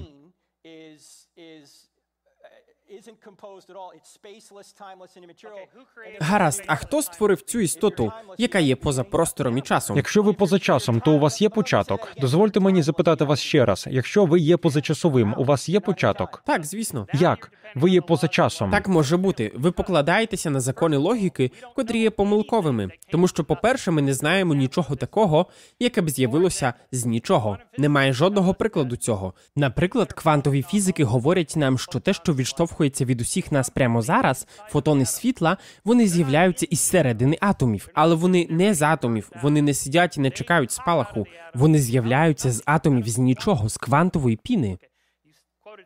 Ви трохи цитували Стівена Гокінга, і твердження Гокінга було не в тому, що всесвіт виник з нічого. Це не схоже на подію створення з нічого. Коли фізики говорять про це нічого, вони не мають на увазі те саме нічого, про яке говорять богослови. Вони мають на увазі, що є квантове енергетичне поле, з якого речі з'являються з чистої енергії. Ми не знаємо ні про яке нічого. Це ті самі лінгвістичні епістемологічні бар'єри, котрі я згадував, з якими ми маємо зіштовхнутися. Ми не можемо уявити нічого. Це неможливо для людського мозку уявити нічого. Звісно, можливо, це те, про що думають скелі. Нічого, нічого. Бачите, саме слово нічого передбачає, що чогось немає. І навіть це є не нічого. Це схоже на те, якби я вас попросив уявити себе мертвими. Ви не можете це зробити, тому що щоб уявити щось, потрібно бути живим. Майкле, не потрібно бути Лоуренсом Краусом переді мною, навіть навіть атеїсти. Ні, ні, це не Лоуренс Краус, це філософи. Якщо я скажу, в мене нічого не було на обід, це означає, що в мене не було чогось на обід. Я не обідав. Це не означає, що в мене було щось, яке називається нічого. Знову ж таки, ми нічого не знаємо про те, яким був всесвіт на самому початку. Наскільки ми знаємо, він міг бути безкінечним всесвітом, який йде в минуле і котрий не почався безкінечно давно. Створення великого вибуху з точки сингулярності саме було континуумом, чимось, що було завжди. Під чим я маю на увазі нічого, окрім квантової енергії. Знову ж таки, ми зіштовхуємося з бар'єрами. Я не кажу, що я знаю, що було до. Ніхто не знає, і ми можемо ніколи не дізнатися до тих пір, поки ми в цьому всесвіті. Що було до нашого всесвіту? Досить ймовірно, що були мультивсесвіти.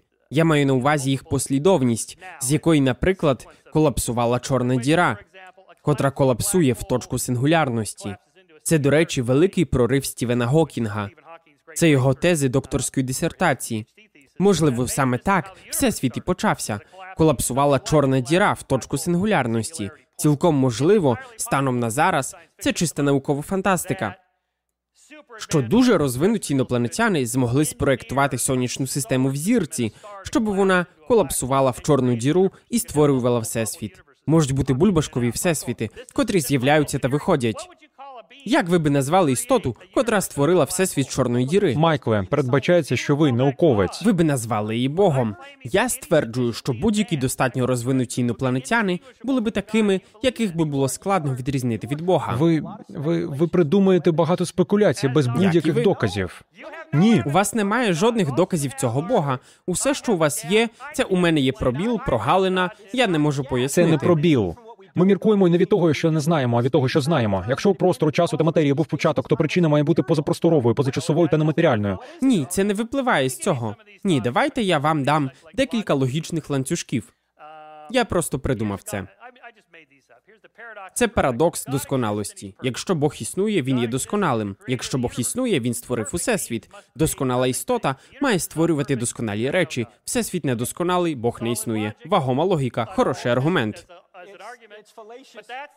І такого роду всі ваші аргументи. Ні, ні, вона помилкова. Якщо так, тоді так і тоді так. Нічого не випливає з цього.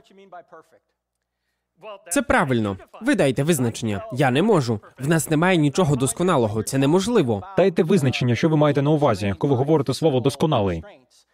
Коли ми говоримо про світ, який побудований на фізичних обмеженнях, то до нього не можна застосувати поняття досконалий дизайн. Що роблять такі інженери, як Ніл? Вони створюють дизайн, котрий відповідає їх цілям. Наприклад, цей айфон. На жаль, мені доводиться заряджати кожні дві години. Вони могли б зробити айфон набагато більшого розміру, але якби вони це зробили, я би тягав його як чемодан. Вам потрібен п'ятий айфон. Беріть його.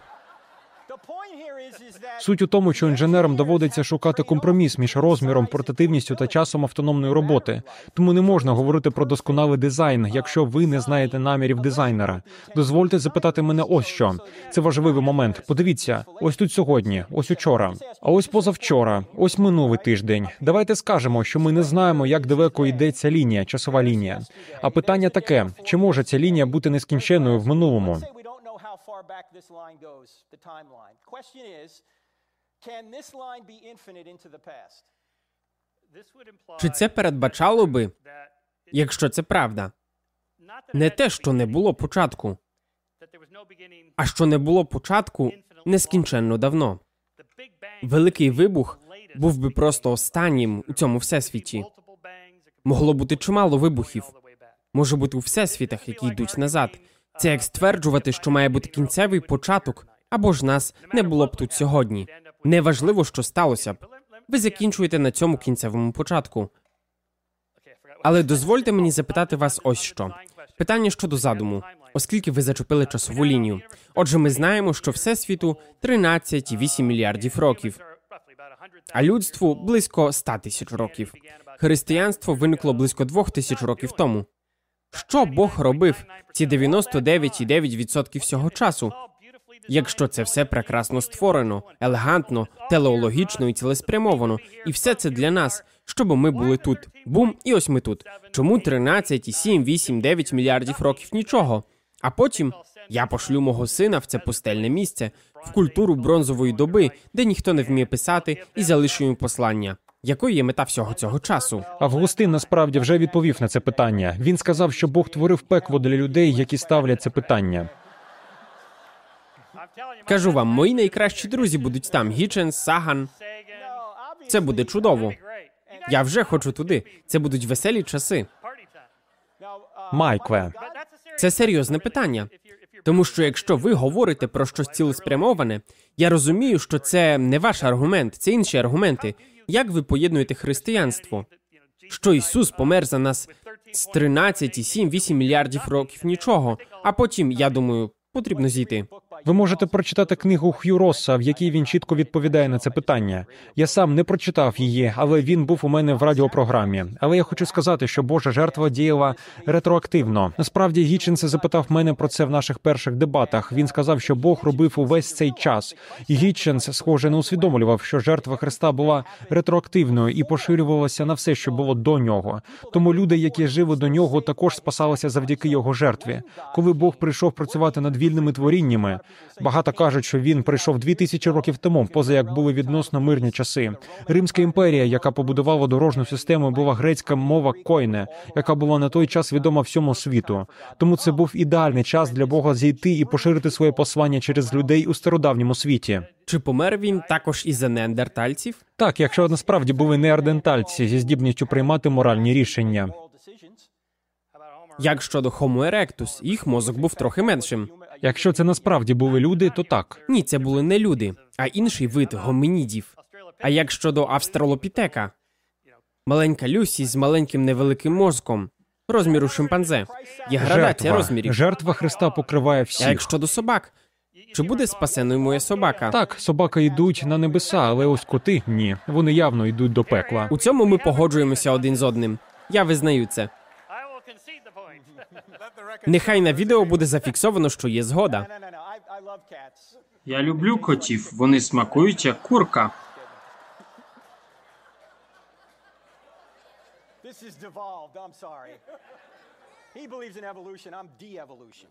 Ніхто ніколи не запросить мене знову бути модератором. Або принаймні для політичних кандидатів. Френку, а як щодо не тільки часу, що Бог робив 13,8 мільярдів років? Але й простору? Я маю на увазі, що тепер ми знаємо, що існує приблизно декілька сотень мільярдів галактик. Кожна з них містить декілька сотень мільярдів зірок. І тепер схоже, що кожна зірка має від півдюжини до дюжини планет, якщо не більше, і свій місяць, і так далі. Як щодо всього цього, якою є мета всього цього, якщо ми ймовірно маємо бути в центрі? Всього одна маленька третя планета від сонця у цьому крихітному куточку галактики. Навіщо нам увесь цей простір? Нам не було відкрито, чи є де-небудь інші форми життя, але все це. Я маю на увазі, весь цей простір насправді показує величність Бога. Якби хмари закінчувалися на вершинах хмар, або якби небеса закінчувалися на вершинах хмар, то що в цьому такого? Але коли ви бачите зірки, які як піщинки на всіх пляжах по всій землі, поширені всюди так, що потрібно більше 200 тисяч років, щоб космічному кораблю прилетіти між ними, ви усвідомите величність Бога. Ось чому у старому, так і в новому завіті говориться, що небеса проповідують славу Божу. Амінь. Isaiah chapter 4. Я що в церкві? В Де ж це Ісаї 40 Майкле Бог говорить, кого можна поставити поряд зі мною. Іншими словами, він каже: Ви хочете мене порівняти з кимось? Далі він проголошує: зведіть до неба очі і погляньте. Хто все, що є на небесах, створив? Це той, хто все небесне воїнство гуртує, хто всі зірки по іменах скликає. Не може не з'явитися світило жодне, тому що силу він могутню має. Звідки ви знаєте, що християнська релігія є правильною? Як багато часу ви готові мені дати? Наприклад, є мільярд мусульман, які абсолютно впевнені, що ви йдете в пекло, поза як ви вибрали неправильну релігію. І вони про це заявляють з тою ж впевненістю. У них є вагомі аргументи і так далі. Так само мої друзі євреї, равіни. Вони не приймають Ісуса як свого Спасителя. Вони вірять у того ж Бога в ту ж саму книгу, тобто в першу частину, єврейську Біблію. І вони знають аргументи про Воскресіння, очевидці, порожня гробниця. Вони знають усі ці аргументи, і вони кажуть: ні, я не вірю в це. Мені цікаво це з наукової точки зору. Чому у вас так багато розділень за такий короткий період часу і немає жодного зближення в сторону так, це правильно, як це відбувається в науці? Наприклад, теорія великого вибуху проти теорій стаціонарного всесвіту, які конкурували протягом декількох десятиліть. Врешті-решт, теорія великого вибуху, не серіал, а справжня теорія, перемогла, тому що на її користь є більше доказів. Або ж просто виберіть будь-яку наукову дискусію. Це свого роду розрізнення, обговорення впродовж декількох десятиліть. Потім воно починає вузько фокусуватися, а потім відбувається зближення і згода, що ті чи інші пояснення, ймовірніше за все, не відповідають дійсності. Те, що мене дивує в релігії, це свого роду вибірковість. Ось таке наше загробне життя, ось таке загробне життя. Ні, ось загробне життя. Так яке ж відповідає дійсності? Чи вони є всі істинні? істинні. То який ж ваш стандарт, об'єктивний стандарт, відповідно до якого ви кажете, ми знаємо, що це є правильно. Ось дивіться, я можу показати це. Ні, вони не є всі покажете- істинні. Ніхто так не стверджує, тому що це не хімічний процес. Ви маєте бути атеїстом, щоб вірити, що процес хімії дає нам всі наші думки. Ми ні. Сюди залучена свобода волі. Спосіб, яким я показую, що християнство є істинним, полягає в тому, що істина існує, Бог існує. Чудеса можливі і те, що документи нового завіту говорять нам правду про воскресіння. Тому що якщо Ісус воскрес із мертвих, тоді все, чого він навчав, є істиною, адже він є Богом. Просто в мене є особиста політика. Якщо хтось воскрес із мертвих, тоді я буду вірити в усе, що він говорить. Я просто Майкле, хочу сказати, Майкле. що він діє є боголюдина. Саїбаба, він зараз уже помер, але в нього є мільйони послідовників. Він міг воскрешати мертвих. Він казав, що повернувся з мертвих, міг творити дива. Мільйони людей вірять в нього, але ви не вірите в Іноді ми помиляємося. Хіба не так? Ми можемо самі себе обманювати. Ого, давайте зупинимося на цьому. Я думаю, ми свідки цього сьогодні. Гаразд. І я захистив свої аргументи, і якраз пройшло 30 хвилин. Ні, давайте проведемо зараз короткий експеримент. Це питання до християн у цьому приміщенні. Християни, я хочу поставити вам питання. Я хочу, аби ви подумали про когось, кого ви знаєте, хто не є християнином, але ми хотіли би, аби ця людина ним стала. Кожен може згадати таку людину, друг чи родич. Добре, наступне питання. Чи я входжу в список таких людей? Вони думають про вас, Майкле. Наступне питання: чи людина, про яку ви думаєте, шукає навпинно істину? Хоче вона знати, чи істинним є християнство, або ж вона навіть вороже налаштовано проти? Отож, давайте перевіримо. Підійміть руки. Ліс рук. Як багато можете сказати, що людина, про яку ви думаєте, байдужа або налаштована вороже? Ось у чому справа. Це і є відповідь, свобода волі. Вони не хочуть, щоб це було істинним. Більшість людей не зацікавлені істиною. Вони зацікавлені щастям, як говорить мій друг Енді Стенлі. Чи говорите це про ортодоксальних євреїв? Вони не хочуть знати істину. Я не можу сказати про кожну Вони конкретну також є доволі релігійними, як і ви, але вони не приймають Ісуса як свого Спасителя. Ось що я хочу сказати. Свобода волі, Майкле. У людей є свобода Гаразд, у них є свобода волі, і вони вибрали не вірити в Ісуса як у Месію. Але вони навіть вірять, що Месія є, але просто він ще не прийшов. Це доволі близько. Це ж рахується, чи не так? Ні, ні, лінія одна. А, зрозуміло. Останні декілька секунд. Продовжуйте. Ми можемо перейти до частини питання-відповідь. Так, давайте перейдемо до цього. Тепер у нас починається частина питання-відповідь. У нас є дві лінії. Пам'ятайте про всяк випадок. Ні, дві лінії, але по одну сторону.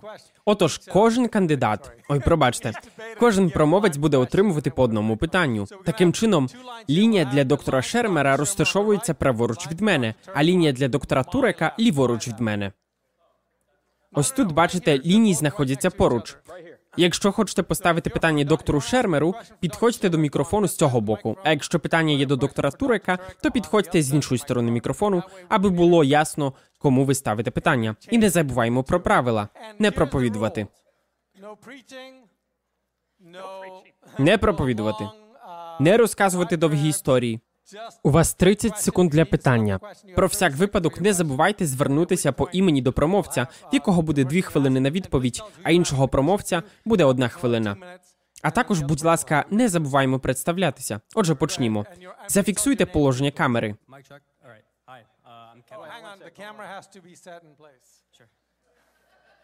Я повторю ще раз: станьте у дві лінії, щоб було зрозуміло, хто до кого. Якщо питання до доктора Шермера, то станьте праворуч від мікрофону. Якщо до доктора Турека, станьте ліворуч від мікрофону. Ліворуч від мене. Моя ліва сторона. Ха, я вас усіх заплутав. Пан Турек на своїй стороні, а пан Шермер на своїй. Поки оператор зайнятий, ви, друзі, можете поговорити. Чи ви хотіли би взяти паузу? Ми готові? Гаразд, готові. Будь ласка, перш за все, як вас звати? Oh. Так, пройдіть назад. The meantime, Тим часом можете помолитися за мою душу.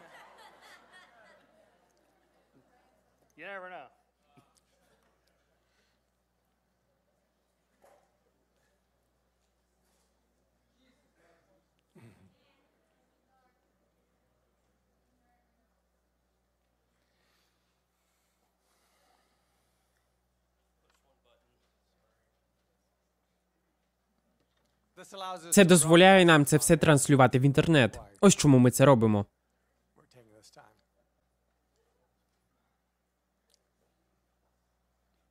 Можемо починати? Може, я розкажу анекдот. Гаразд. Парубок виживав на безлюдному острові. Був сам один років п'ять. І його нарешті помітили люди, які пролітали повз на вертольоті. І коли вони його забирали, До речі, моя дружина набагато смішніше його розповідає. Словом, рятівники питаються у хлопця: ось там ми бачимо декілька куренів. Що це? І він такий: ну, в першому я жив. Добре, а другий для чого? Який поряд із першим, де ти жив? І хлопець відповідає: а другий курінь це церква, куди я ходив. І рятівники кажуть: чудово, чудово. А ще один курінь, ось там. Для чого він? And the guy has- І хлопець різко змінюється в обличчі та насуплено відповідає: А це церква, в яку я ходив раніше.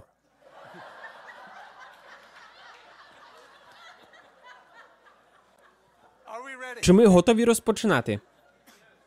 Гаразд, нумо. Привіт, я Кевін Діс. Моє питання до доктора Турека. Загалом, перед тим як прийти сюди, я дивився ваші дебати з Гітченсом, які відбулися декілька років тому. Хай земля йому буде пухом. Але він дещо сказав, і я не помітив, щоб ви відповіли на це. Він сказав стосовно Ісуса. Що, якби було можливим прослідкувати за народженням Ісуса і довести, що він народився через непорочне зачаття? Тобто, навіть якби це можна було би довести, цього все одно не було би достатньо, аби вважати його вчення про мораль істинним, або що його взагалі його моральні цінності заслуговують уваги. Ну і звісно, з цього не випливає, що доктрини християнства є правильними. І ось у мене таке питання: враховуючи всі релігійні доктрини і заяви всіх релігій, віруючим слід остерігатися проклять та пекла, залежно від щирості їхніх переконань і глибини їх віри. Навіщо якомусь божеству створювати істот настільки довірливими простаками? Адже можна запрограмувати людей і на будь-які інші моральні цінності. Наскільки я розумію другу частину питання, Навіщо християнському богу людська довірливість? навіщо християнському Богу що? Довірливість. Навіщо йому людське прославлення в тому сенсі? Він не що потребує прославлення, він безкінечна сутність. Від його прославлення користь отримуємо ми, а не він. справа в ревності. Так, у ревності. Ви би теж ревнували, якби ваша дружина почала зустрічатися Але я з знаю кимось. людей, які побороли свою ревність. Я думаю, що Бог здатен на трюки і серйозніші. Ревність це благо, але лише в тому випадку, коли використовується за призначенням. Якщо ваша дружина почне зустрічатися з кимось за вашою спиною, то ревність буде справедливою, хіба не так? Тому що він любить З людей. чого ви взяли, Тому що що він не Бог є хоче, аби люди поклонялися ідолам та іншим Чому? вигаданим божествам. Він зацікавлений в тому, щоб ми отримували користь у спілкуванні з ним. У цьому суть нашого перебування на землі. Йому не цікаво, аби з ним бездумно погоджувалися. Навіть Яків, зведений брат Ісуса, котрий написав невелике послання в новому заповіті, яке називається Якова. Дякую. Він пише: демони вірять в існування Бога і тремтять від страху. Уся справа в тому, що вони не довірились його волі, і причина в тому, що вони цього не захотіли. Гаразд, ясно.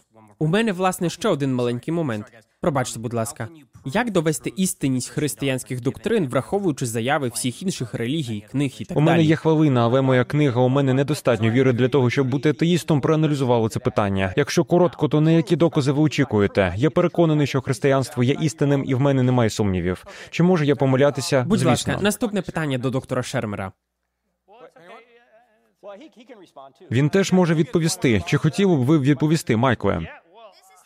Мікрофон занадто високий для мене. Давайте дамо слово цьому юнаку.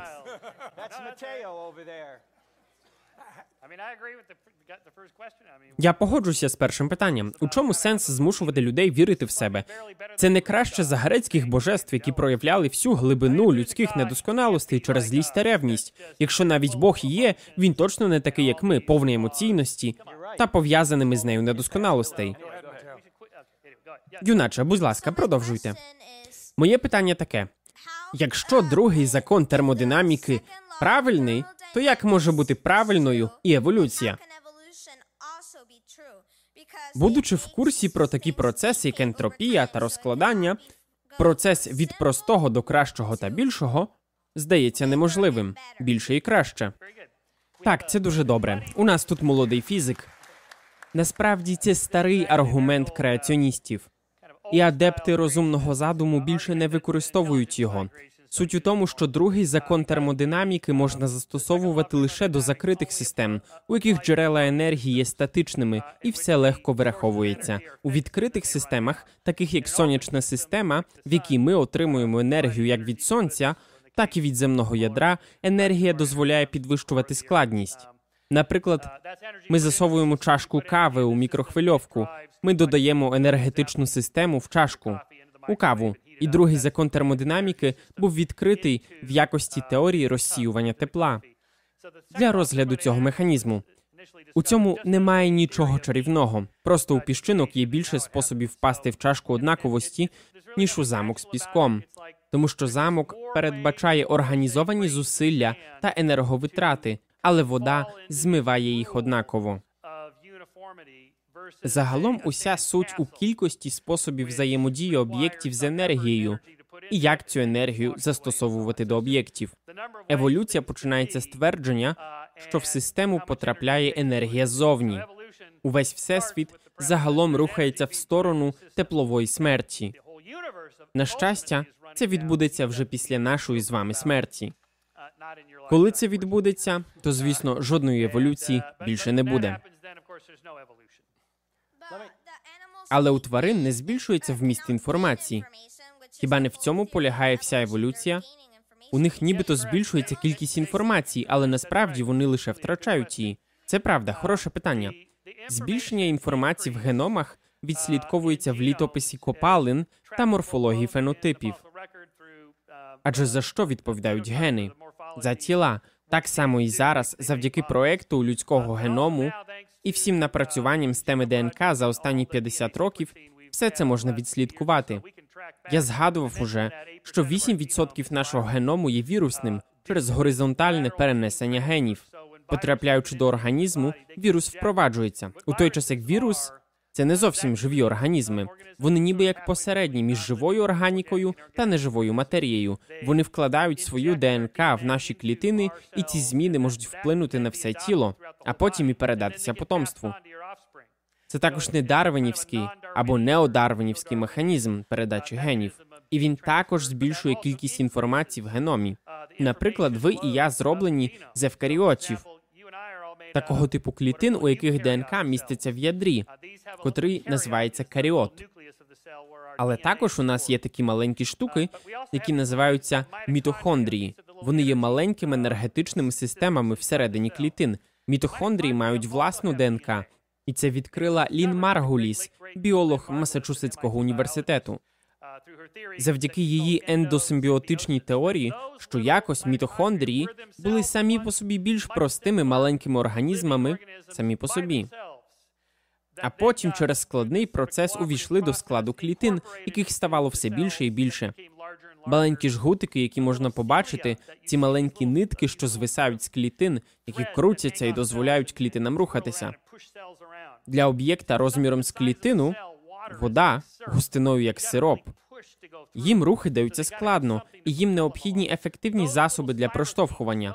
Так ось ці жгутики з моторчиками, ці клітини одного разу були самостійними організмами, але ось починаємо складати. У кожної з них була власна ДНК. Інформація накопичується, ДНК стає все більш складною, і масштаби цього механізму ростуть протягом довгих проміжків часу. Я додам перша частина того, що сказав Майкл, стосовно того, що коли живий організм уже є, він може брати енергію зовні. Найскладніший момент для натуралістів та атеїстів це те, звідки взявся перший живий організм.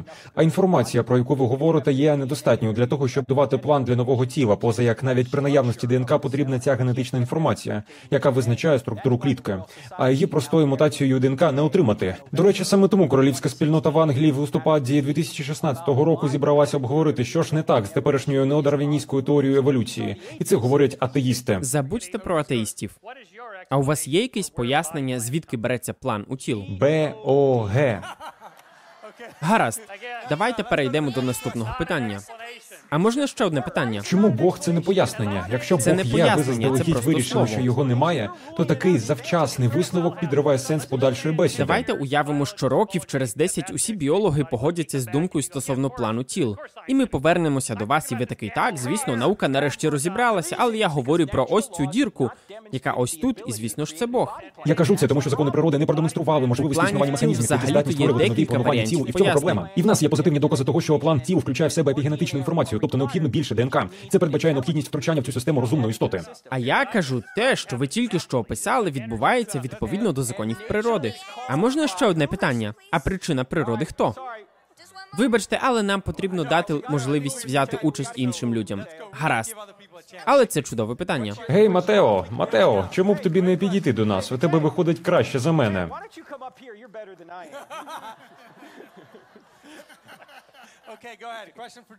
Питання до доктора Турека. І представтеся, будь ласка, теж. And your name, please, too. Дякую, мені дійсно приємно. Мене звати Дейв Адлер, я фізик, і деякі з моїх найкращих друзів євангельські християни. І я завжди заздрю їх вірі. Я витратив багато часу, міркуючи про Бога і про те, як поєднати віру в Бога з фізикою. Я думаю, сьогодні ви запропонували дві, на перший погляд, протилежні точки зору на Бога. Моє питання до вас: чи справді це проблема, якщо хтось не вірить у Бога або не вірить конкретно в Ісуса? Якщо в них погляди, які відрізняються від ваших? Як ви визначаєте, хто з вас правий, а хто не правий?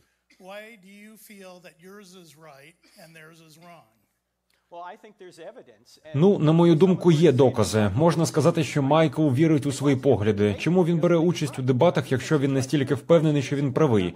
Питання не в тому, чи різні в нас погляди, а в тому, яка позиція є істиною. Якщо християнство є істинним, як сказав Клайв Льюіс, це найбільш важливий факт у всесвіті. Це не може бути трошки важливим. Чи є правда за межею науки? Така, яку наука не в силах довести. Так, фактично саме це твердження, чи є правда за межею науки, це не наукова істина. Неможливо отримати всю істину з однієї лише науки. Є люди, котрі вважають, що вся істина виходить з науки, але сама істина не виходить з науки. Таким чином, у можливому конфлікті між науковим та релігійним досвідами, у випадку, якщо вони не збігаються, чи зробите ви вибір на користь релігійного досвіду, поза як ви впевнені у його досконалості, чи на користь науки, яка може це довести? Це твердження спростовує саме себе. Ви маєте запропонувати мені конкретні приклади, тому що відповідно до християнського вчення є два типи откровення від Бога: загальне, яке є матеріальним світом, зокрема, воно включає нашу здатність займатися наукою, і особливе откровення, тобто Біблія. Тому, якщо обидва откровення є істинними, то вони не суперечать один одному. Є ситуації, в яких можна подумати, що через якийсь привід суперечність є. Що робити тоді? Продовжувати дослідження. Так само, як Майкл продовжує свої дослідження у сфері науки, християни також займаються наукою, щоб поєднувати її з вірою та писанням. Іноді ми знаходимо відповіді, іноді ні. Чи бажаєте відповісти? Так, є доволі популярна американська релігія, яку сповідають мільйони американців. Вони вірять, що вони святі останніх днів. Один із таких віруючих жив в Нью-Йорку, в Пальмірі. Однієї ночі його відвідав ангел, який сказав йому про золоті плити, котрі були закопані в його задньому дворику. Я думаю, він там був найголовнішим. Цей віруючий викопав їх та відклав у шляпу. Він постійно думав про це чарівне каміння. Потім ця людина прочитала всі золоті плити з єгипетськими іерогліфами, переклала їх і написала книгу. І всі ці події були підтверджені свідками. Ви побачите їх імена на першій сторінці книги Мормона. І вони в один голос заявляють: Я був там, я бачив, це відбувалося на моїх очах. Чому ви не вірите, що так справді відбулося? Ну, по-перше, жодних показань на користь цих подій насправді тут немає. По-друге, золоті плити я можу зробити і в себе в гаражі, і жодних див для цього не потрібно буде. По-третє, всі або ж майже всі так звані свідки зреклися. Це все неправда. Вони не зреклися. Зачекайте. Даруйте, пані. Переклад книги Авраама, який зробив Джозеф. Сміт, врешті виявився банальною фальсифікацією. Я тут зовсім не згадую послідовників цієї віри. Вони цілком можуть бути хорошими людьми. Я кажу виключно про відсутність доказів, які підтверджували заяви Джозефа Сміта. У вас питання до доктора Шермера? Так. Добре. Здається, дітям особливо подобається сперечатися з вами. Так, але лише сміливцям.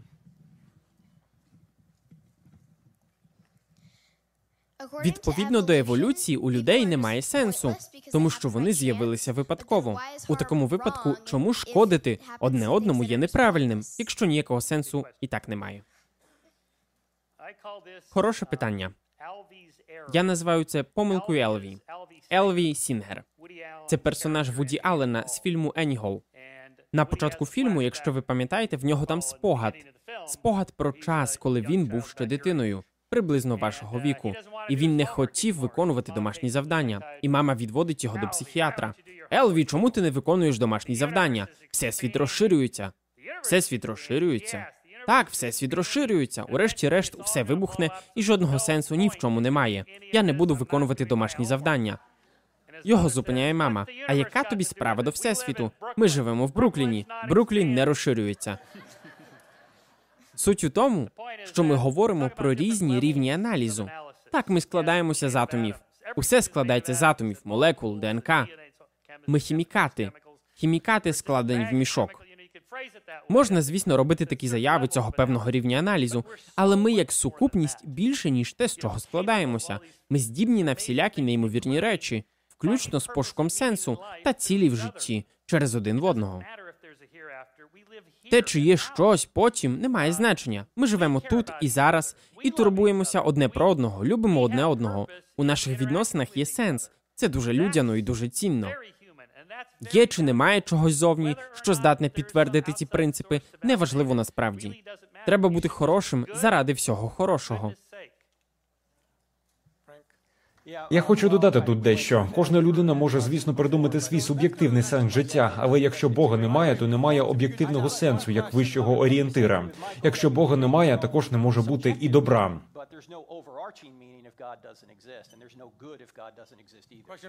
Наступне питання для доктора Турека.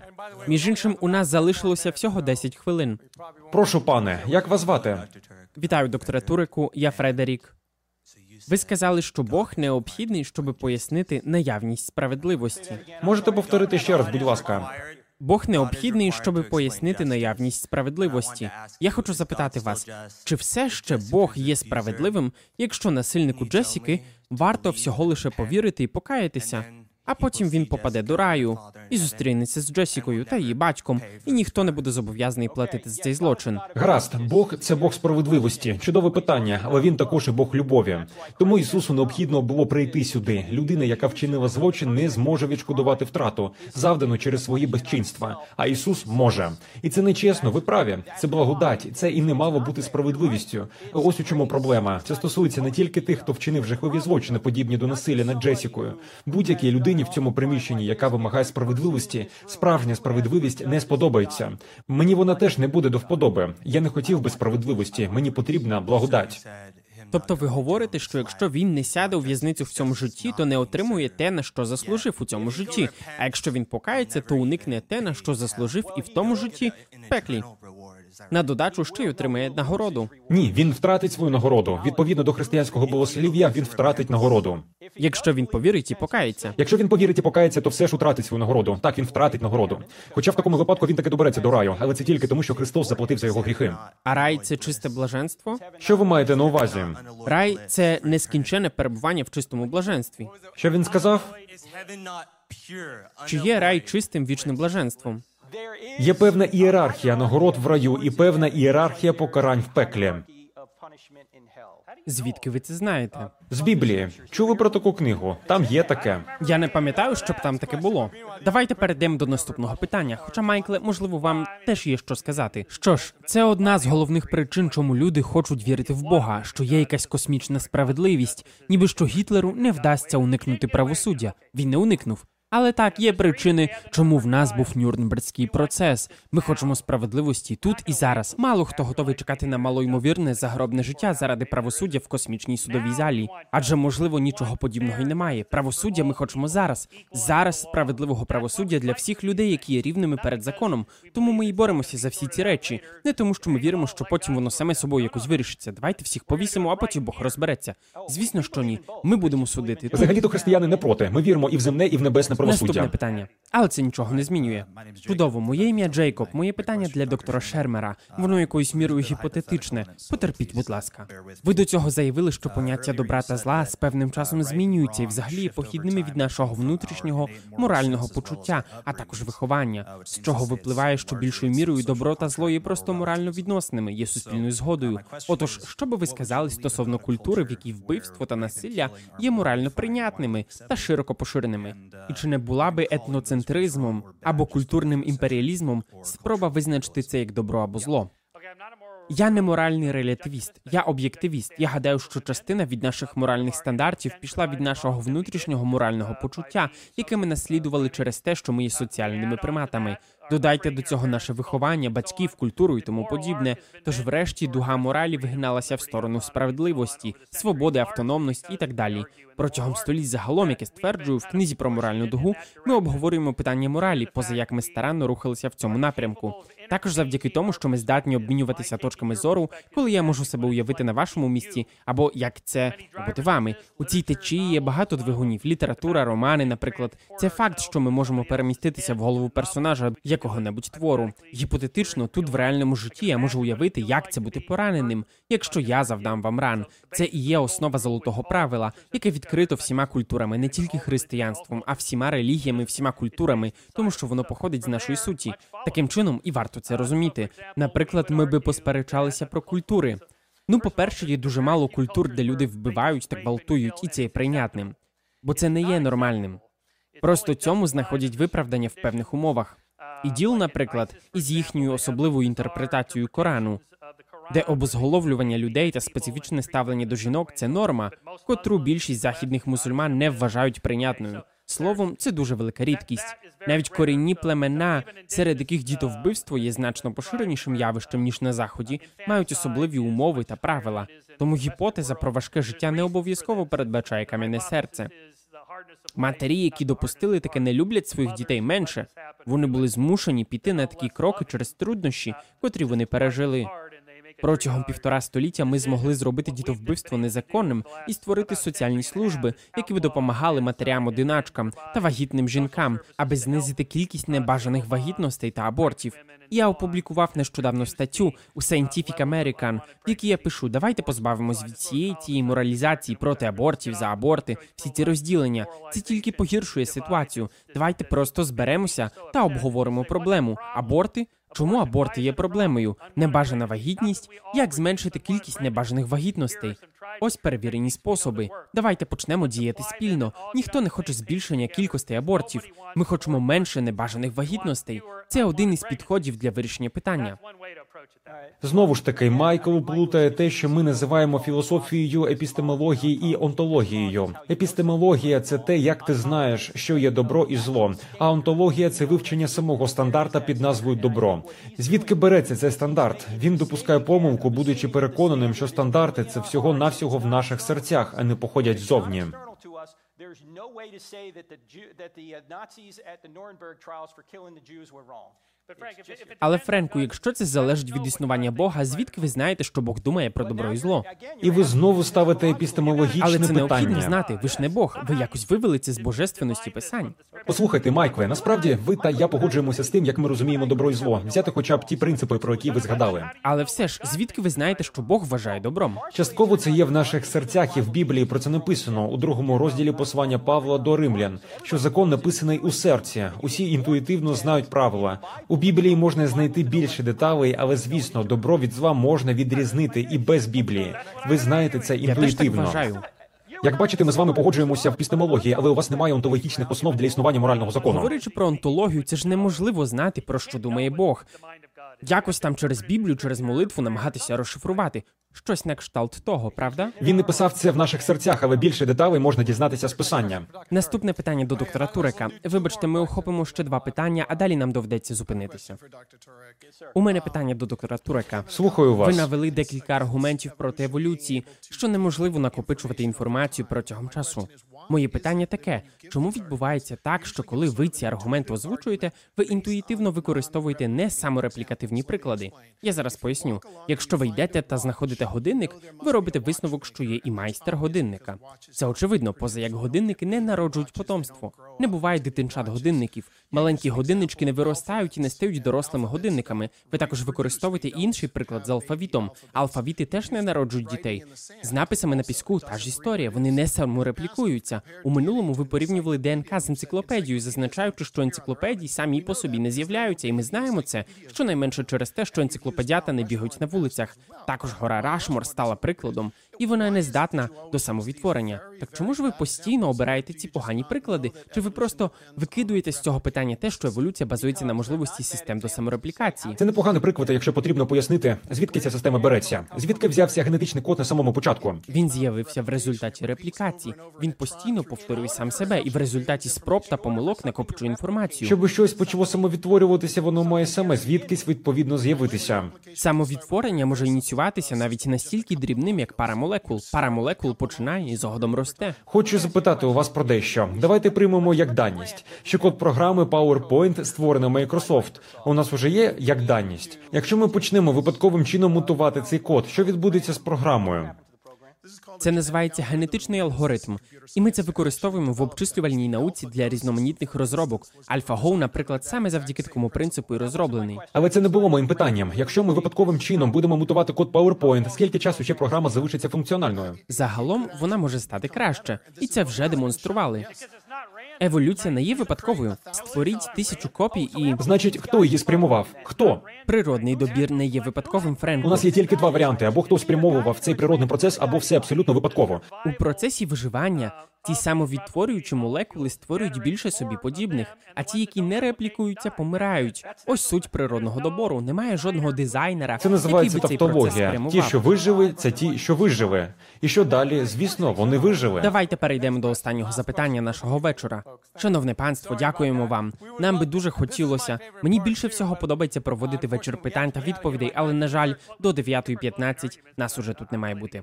Ми можемо пропустити наші заключні аргументи. Я готовий пожертвувати своїми п'ятьма хвилинами, якщо У мене можна є що зробити. сказати, трохи більше, тому вибачайте. Френку, не обов'язково зараз виступати з промовою про Ісуса. Тут всі і так віруючі, вони на твоїй стороні. Але ж ви ще ні, і глядачі вимушені Давайте слухати. продовжимо. Останнє питання нашого вечора. Спасибі. Он що діти є. У них завжди найкращі питання.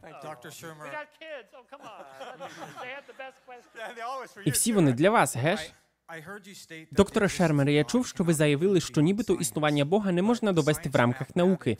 Але ж розділ науки математика і досвід більше 7 мільярдів людей, які сьогодні живуть, показує, що, наприклад, шанси зустріти мою дружину 1 до 20 тисяч. Але потрібно так екстраполювати ці дані з урахуванням багатьох даних, адже нам, по-перше, ще потрібно почати зустрічатися, а потім пробути разом певний час, аби народити дітей. Наша ДНК достатньо різна. Сперматозоїди та яйцеклітини може не повести. Кількість перепон, математичних ймовірностей буквально ділить шанси на появи наших дітей на нуль. Але це ще не все. Це все подвоюється з кожним поколінням організмів, які живуть аж до найпершої форми одноклітинного життя, щоб було можливо заявити, що життя є можливим. Загалом з такої позиції ймовірність того, що все це відбулося випадково, приблизно дорівнює 1 до 10 у ступені 2,5 мільйони.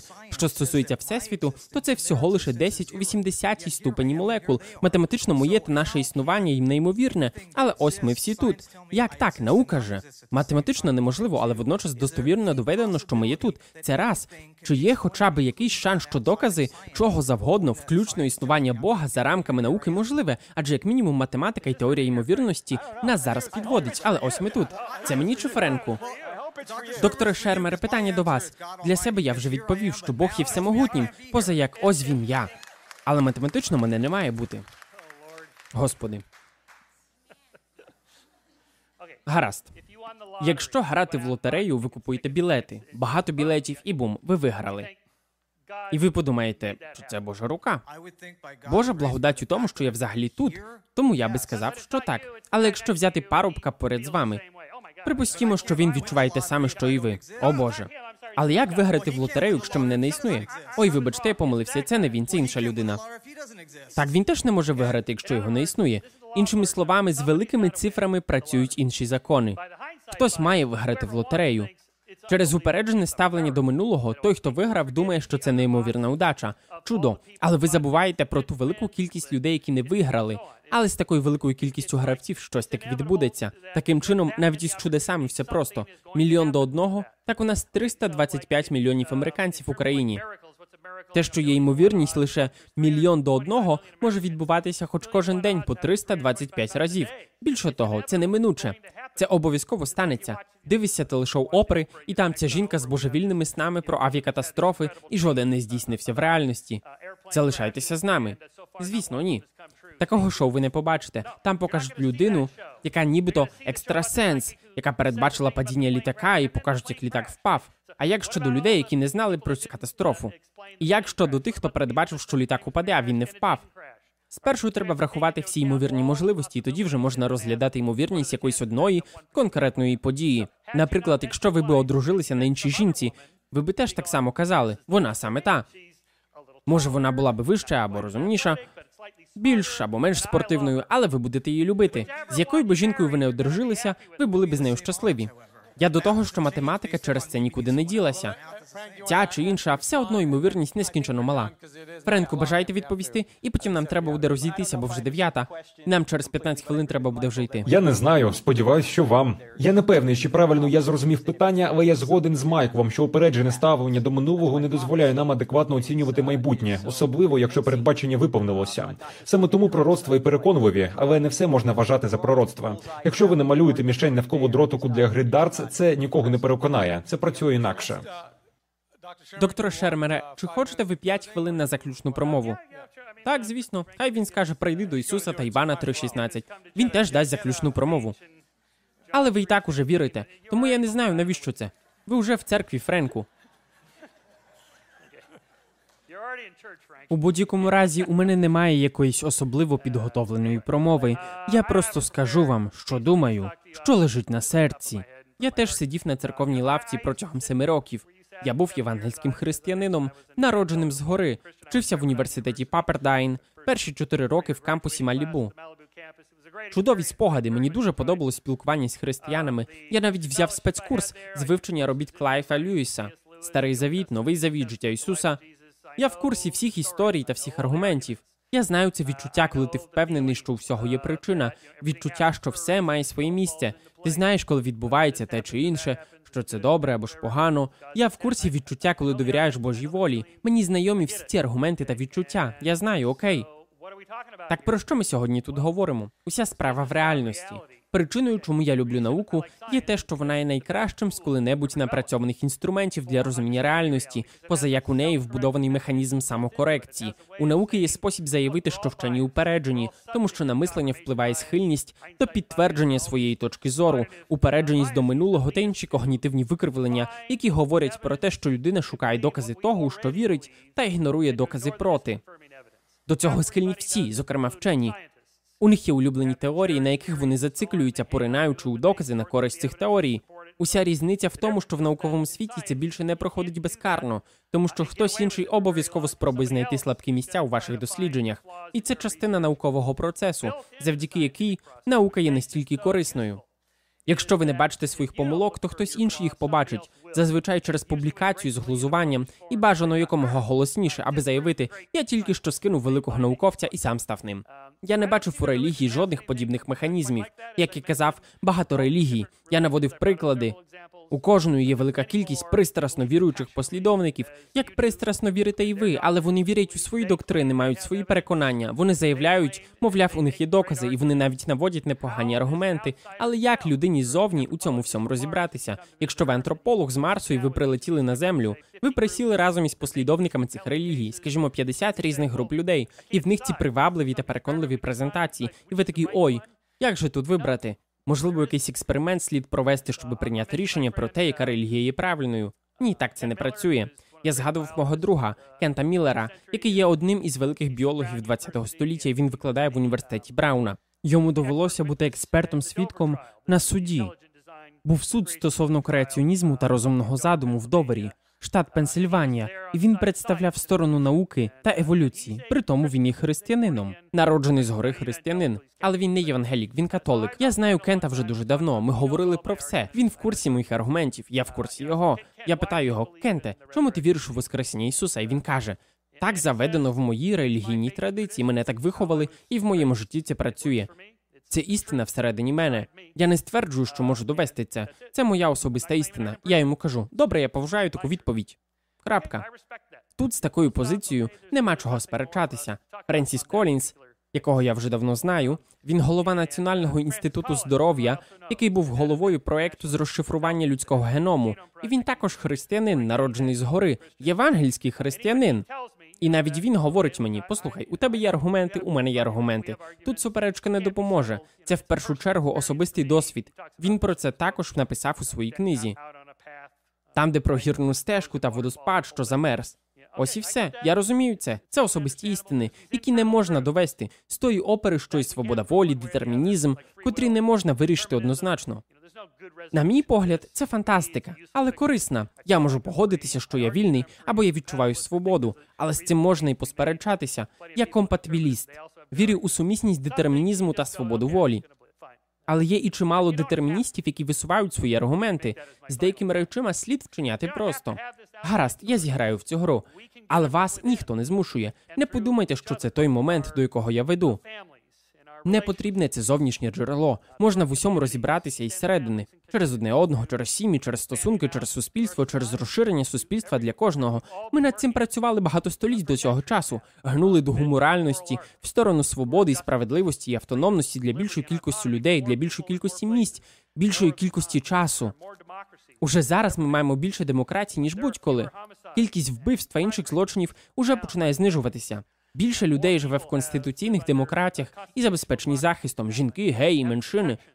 Усі люди заслуговують рівного до себе ставлення. І нам не потрібен хтось ззовні, щоби ми щоби ми це зрозуміли. Як про це дізнатися? Просто запитайте їх. Чи бажаєте ви, аби до вас ставилися чесно? І вони скажуть так. Френку, ви згадували невірність. Не потрібно запитувати у Бога, чи буде ваша дружина проти, якщо ви почнете їй зраджувати. Просто запитайте вашу дружину. Хоча взагалі-то краще не запитувати. Просто проведіть подумки експеримент, і все стане зрозуміло. Ви зрозумієте, не потрібні ніякі зовнішні джерела для цього.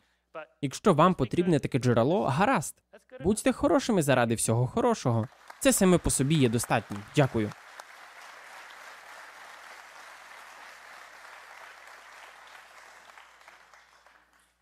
Докторе Туреку, Я люблю це називати прийди до доказів, аніж прийди до Ісуса. Я просто скажу, що я намагався показати, що у всіх наслідків є причина, і ця причина Бог. Від Майкла я не побачив нічого, окрім спекуляції на кшталт. А могло б бути так, а могло б бути інакше. Він не надав позитивний сценарій для світу без Бога. Він не дав пояснення, як при відсутності Бога якісь із цих речей могли би почати існувати. Фактично, атеїстам доводиться проявляти неймовірну віру. Їм доводиться вірити, що творіння не потребує творця, дизайн дизайнера, закони законодавця, код програміста, свобода, свободи волі. Адже ми просто молекули, які рухаються, порядок без упорядника. Мораль походить від молекул, а розум від випадковості. morality from molecules and rationality. На мою думку, докази демонструють, що має існувати позапросторовий, нематеріальний, позачасовий, могутній, моральний, особистісний, розумний творець, кожен атрибут якого не має кінця. Творець, який створив усе, і завдяки якому продовжується існування. Я не зміг пройтися по всім аргументам сьогодні. Ось мої твердження. Під час перехресних питань ми підступили до Ісуса. І я думаю, можна змінити слово наука в акронімі на слово жертва. Якщо ця істота існує, то вона є моральною істотою. І коли творець з'ясовує, що створіння, які він любить в біді, у якийсь момент він прийде до них на допомогу. 29 вересня 2006-го старшина Майкл Мансур морпіг на будівлі в Іраку в місті Ромаді. Він та ще два флагові морпіхи на даху. Мансур напроти коридору, який веде до цього даху. Вони приймають вогонь з РПГ та з АК-47, але вони не можуть встановити напрям супротивника очікують від нього наступних кроків. Несподівано повстанець з невідомого напрямку кидає на дах гранату. Вона вдаряється Мансуру в груди та падає йому до ніг. І в нього є лише мить подумати. Можна відступити в коридор і врятувати себе, але тоді два його напарники точно загинуть. Мансур кричить граната і кидається грудьми на цю гранату. So Mansour yells, Вона детонує. Через 30 хвилин він помирає. It detonates. 30 minutes later, Два його напарники утримують незначні поранення, але загалом з ними все добре. Один із тих, хто там вижив, сказав: Майкі поглянув смерті в очі і сказав: Ти не візьмеш моїх друзів. Замість них піду я. Мені не доводилося бачити президента США у сльозах до квітня 2008-го. Саме тоді Джордж Буш запросив батьків Мансурів у східну кімнату Білого Дому і вручив їм медаль за відвагу сина посмертно.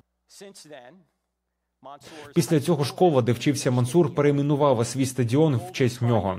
Намалювали морпіхівський тризуб на 50-ярдовій позначці. Армія США назвала один із кораблів Майклом Мансуром. Він віддав своє життя за друзів. Немає більше від тієї любові, як хто душу свою покладе за друзів своїх. Майкл Мансур і так і зробив. Він пожертвував собою, хоча міг би врятувати себе. Питання в тому, чи помер хтось або чи помер би хтось за вас. Відповідь така: дехто це вже зробив. Його ім'я Ісус із Назарету. Та ж сама істота, яка створила та підтримує існування всесвіту, прийшла й додала людяності на додачу до божественності. Він прийшов на землю та прожив досконале життя замість нас. Довірившись йому, можна отримати не лише прощення, але й його праведність. І в якості доказу своїм обіцянкам він воскрес. Ви можете сказати, Френку, звідки ти знаєш? Але в мене немає часу пробігтися по всім цим доказам в останню хвилину, тому я просто скажу ось що. Християни не вірять, що християнство є істиною, що Христос воскрес тільки тому, що про це написано у Біблії. Християнство є істиною, тому що відбулася подія. Фактично, християнство була би істиною, навіть якщо б Біблію ніколи не написали. Не книга дала нам християнство, Воскресіння дало нам книгу. Ніякого нового завіту не було би, якби не Воскресіння. Навіщо євреям винаходити воскреслого Ісуса? Щоб їх били, знущалися та вбивали? Кожен, хто написав книгу в новому завіті, окрім Луки, є євреєм. Вони ж і так переконані, що вони Богом обраний народ. Навіщо, на вашу думку, їм потрібно винаходити воскреслого Ісуса? Причина, через яку ми переконані в правдивості цих подій, це докази, які говорять про їх правдивість. 1900 з чимось років тому він вийшов із гробниці та довів, що він був істинним спасителем. Він кинувся на гранату заради нас. Питання лишається таким: чи прийняли ви цю жертву? Чи приймете? Це безкоштовно. Чому ні? Ось чому ми тут.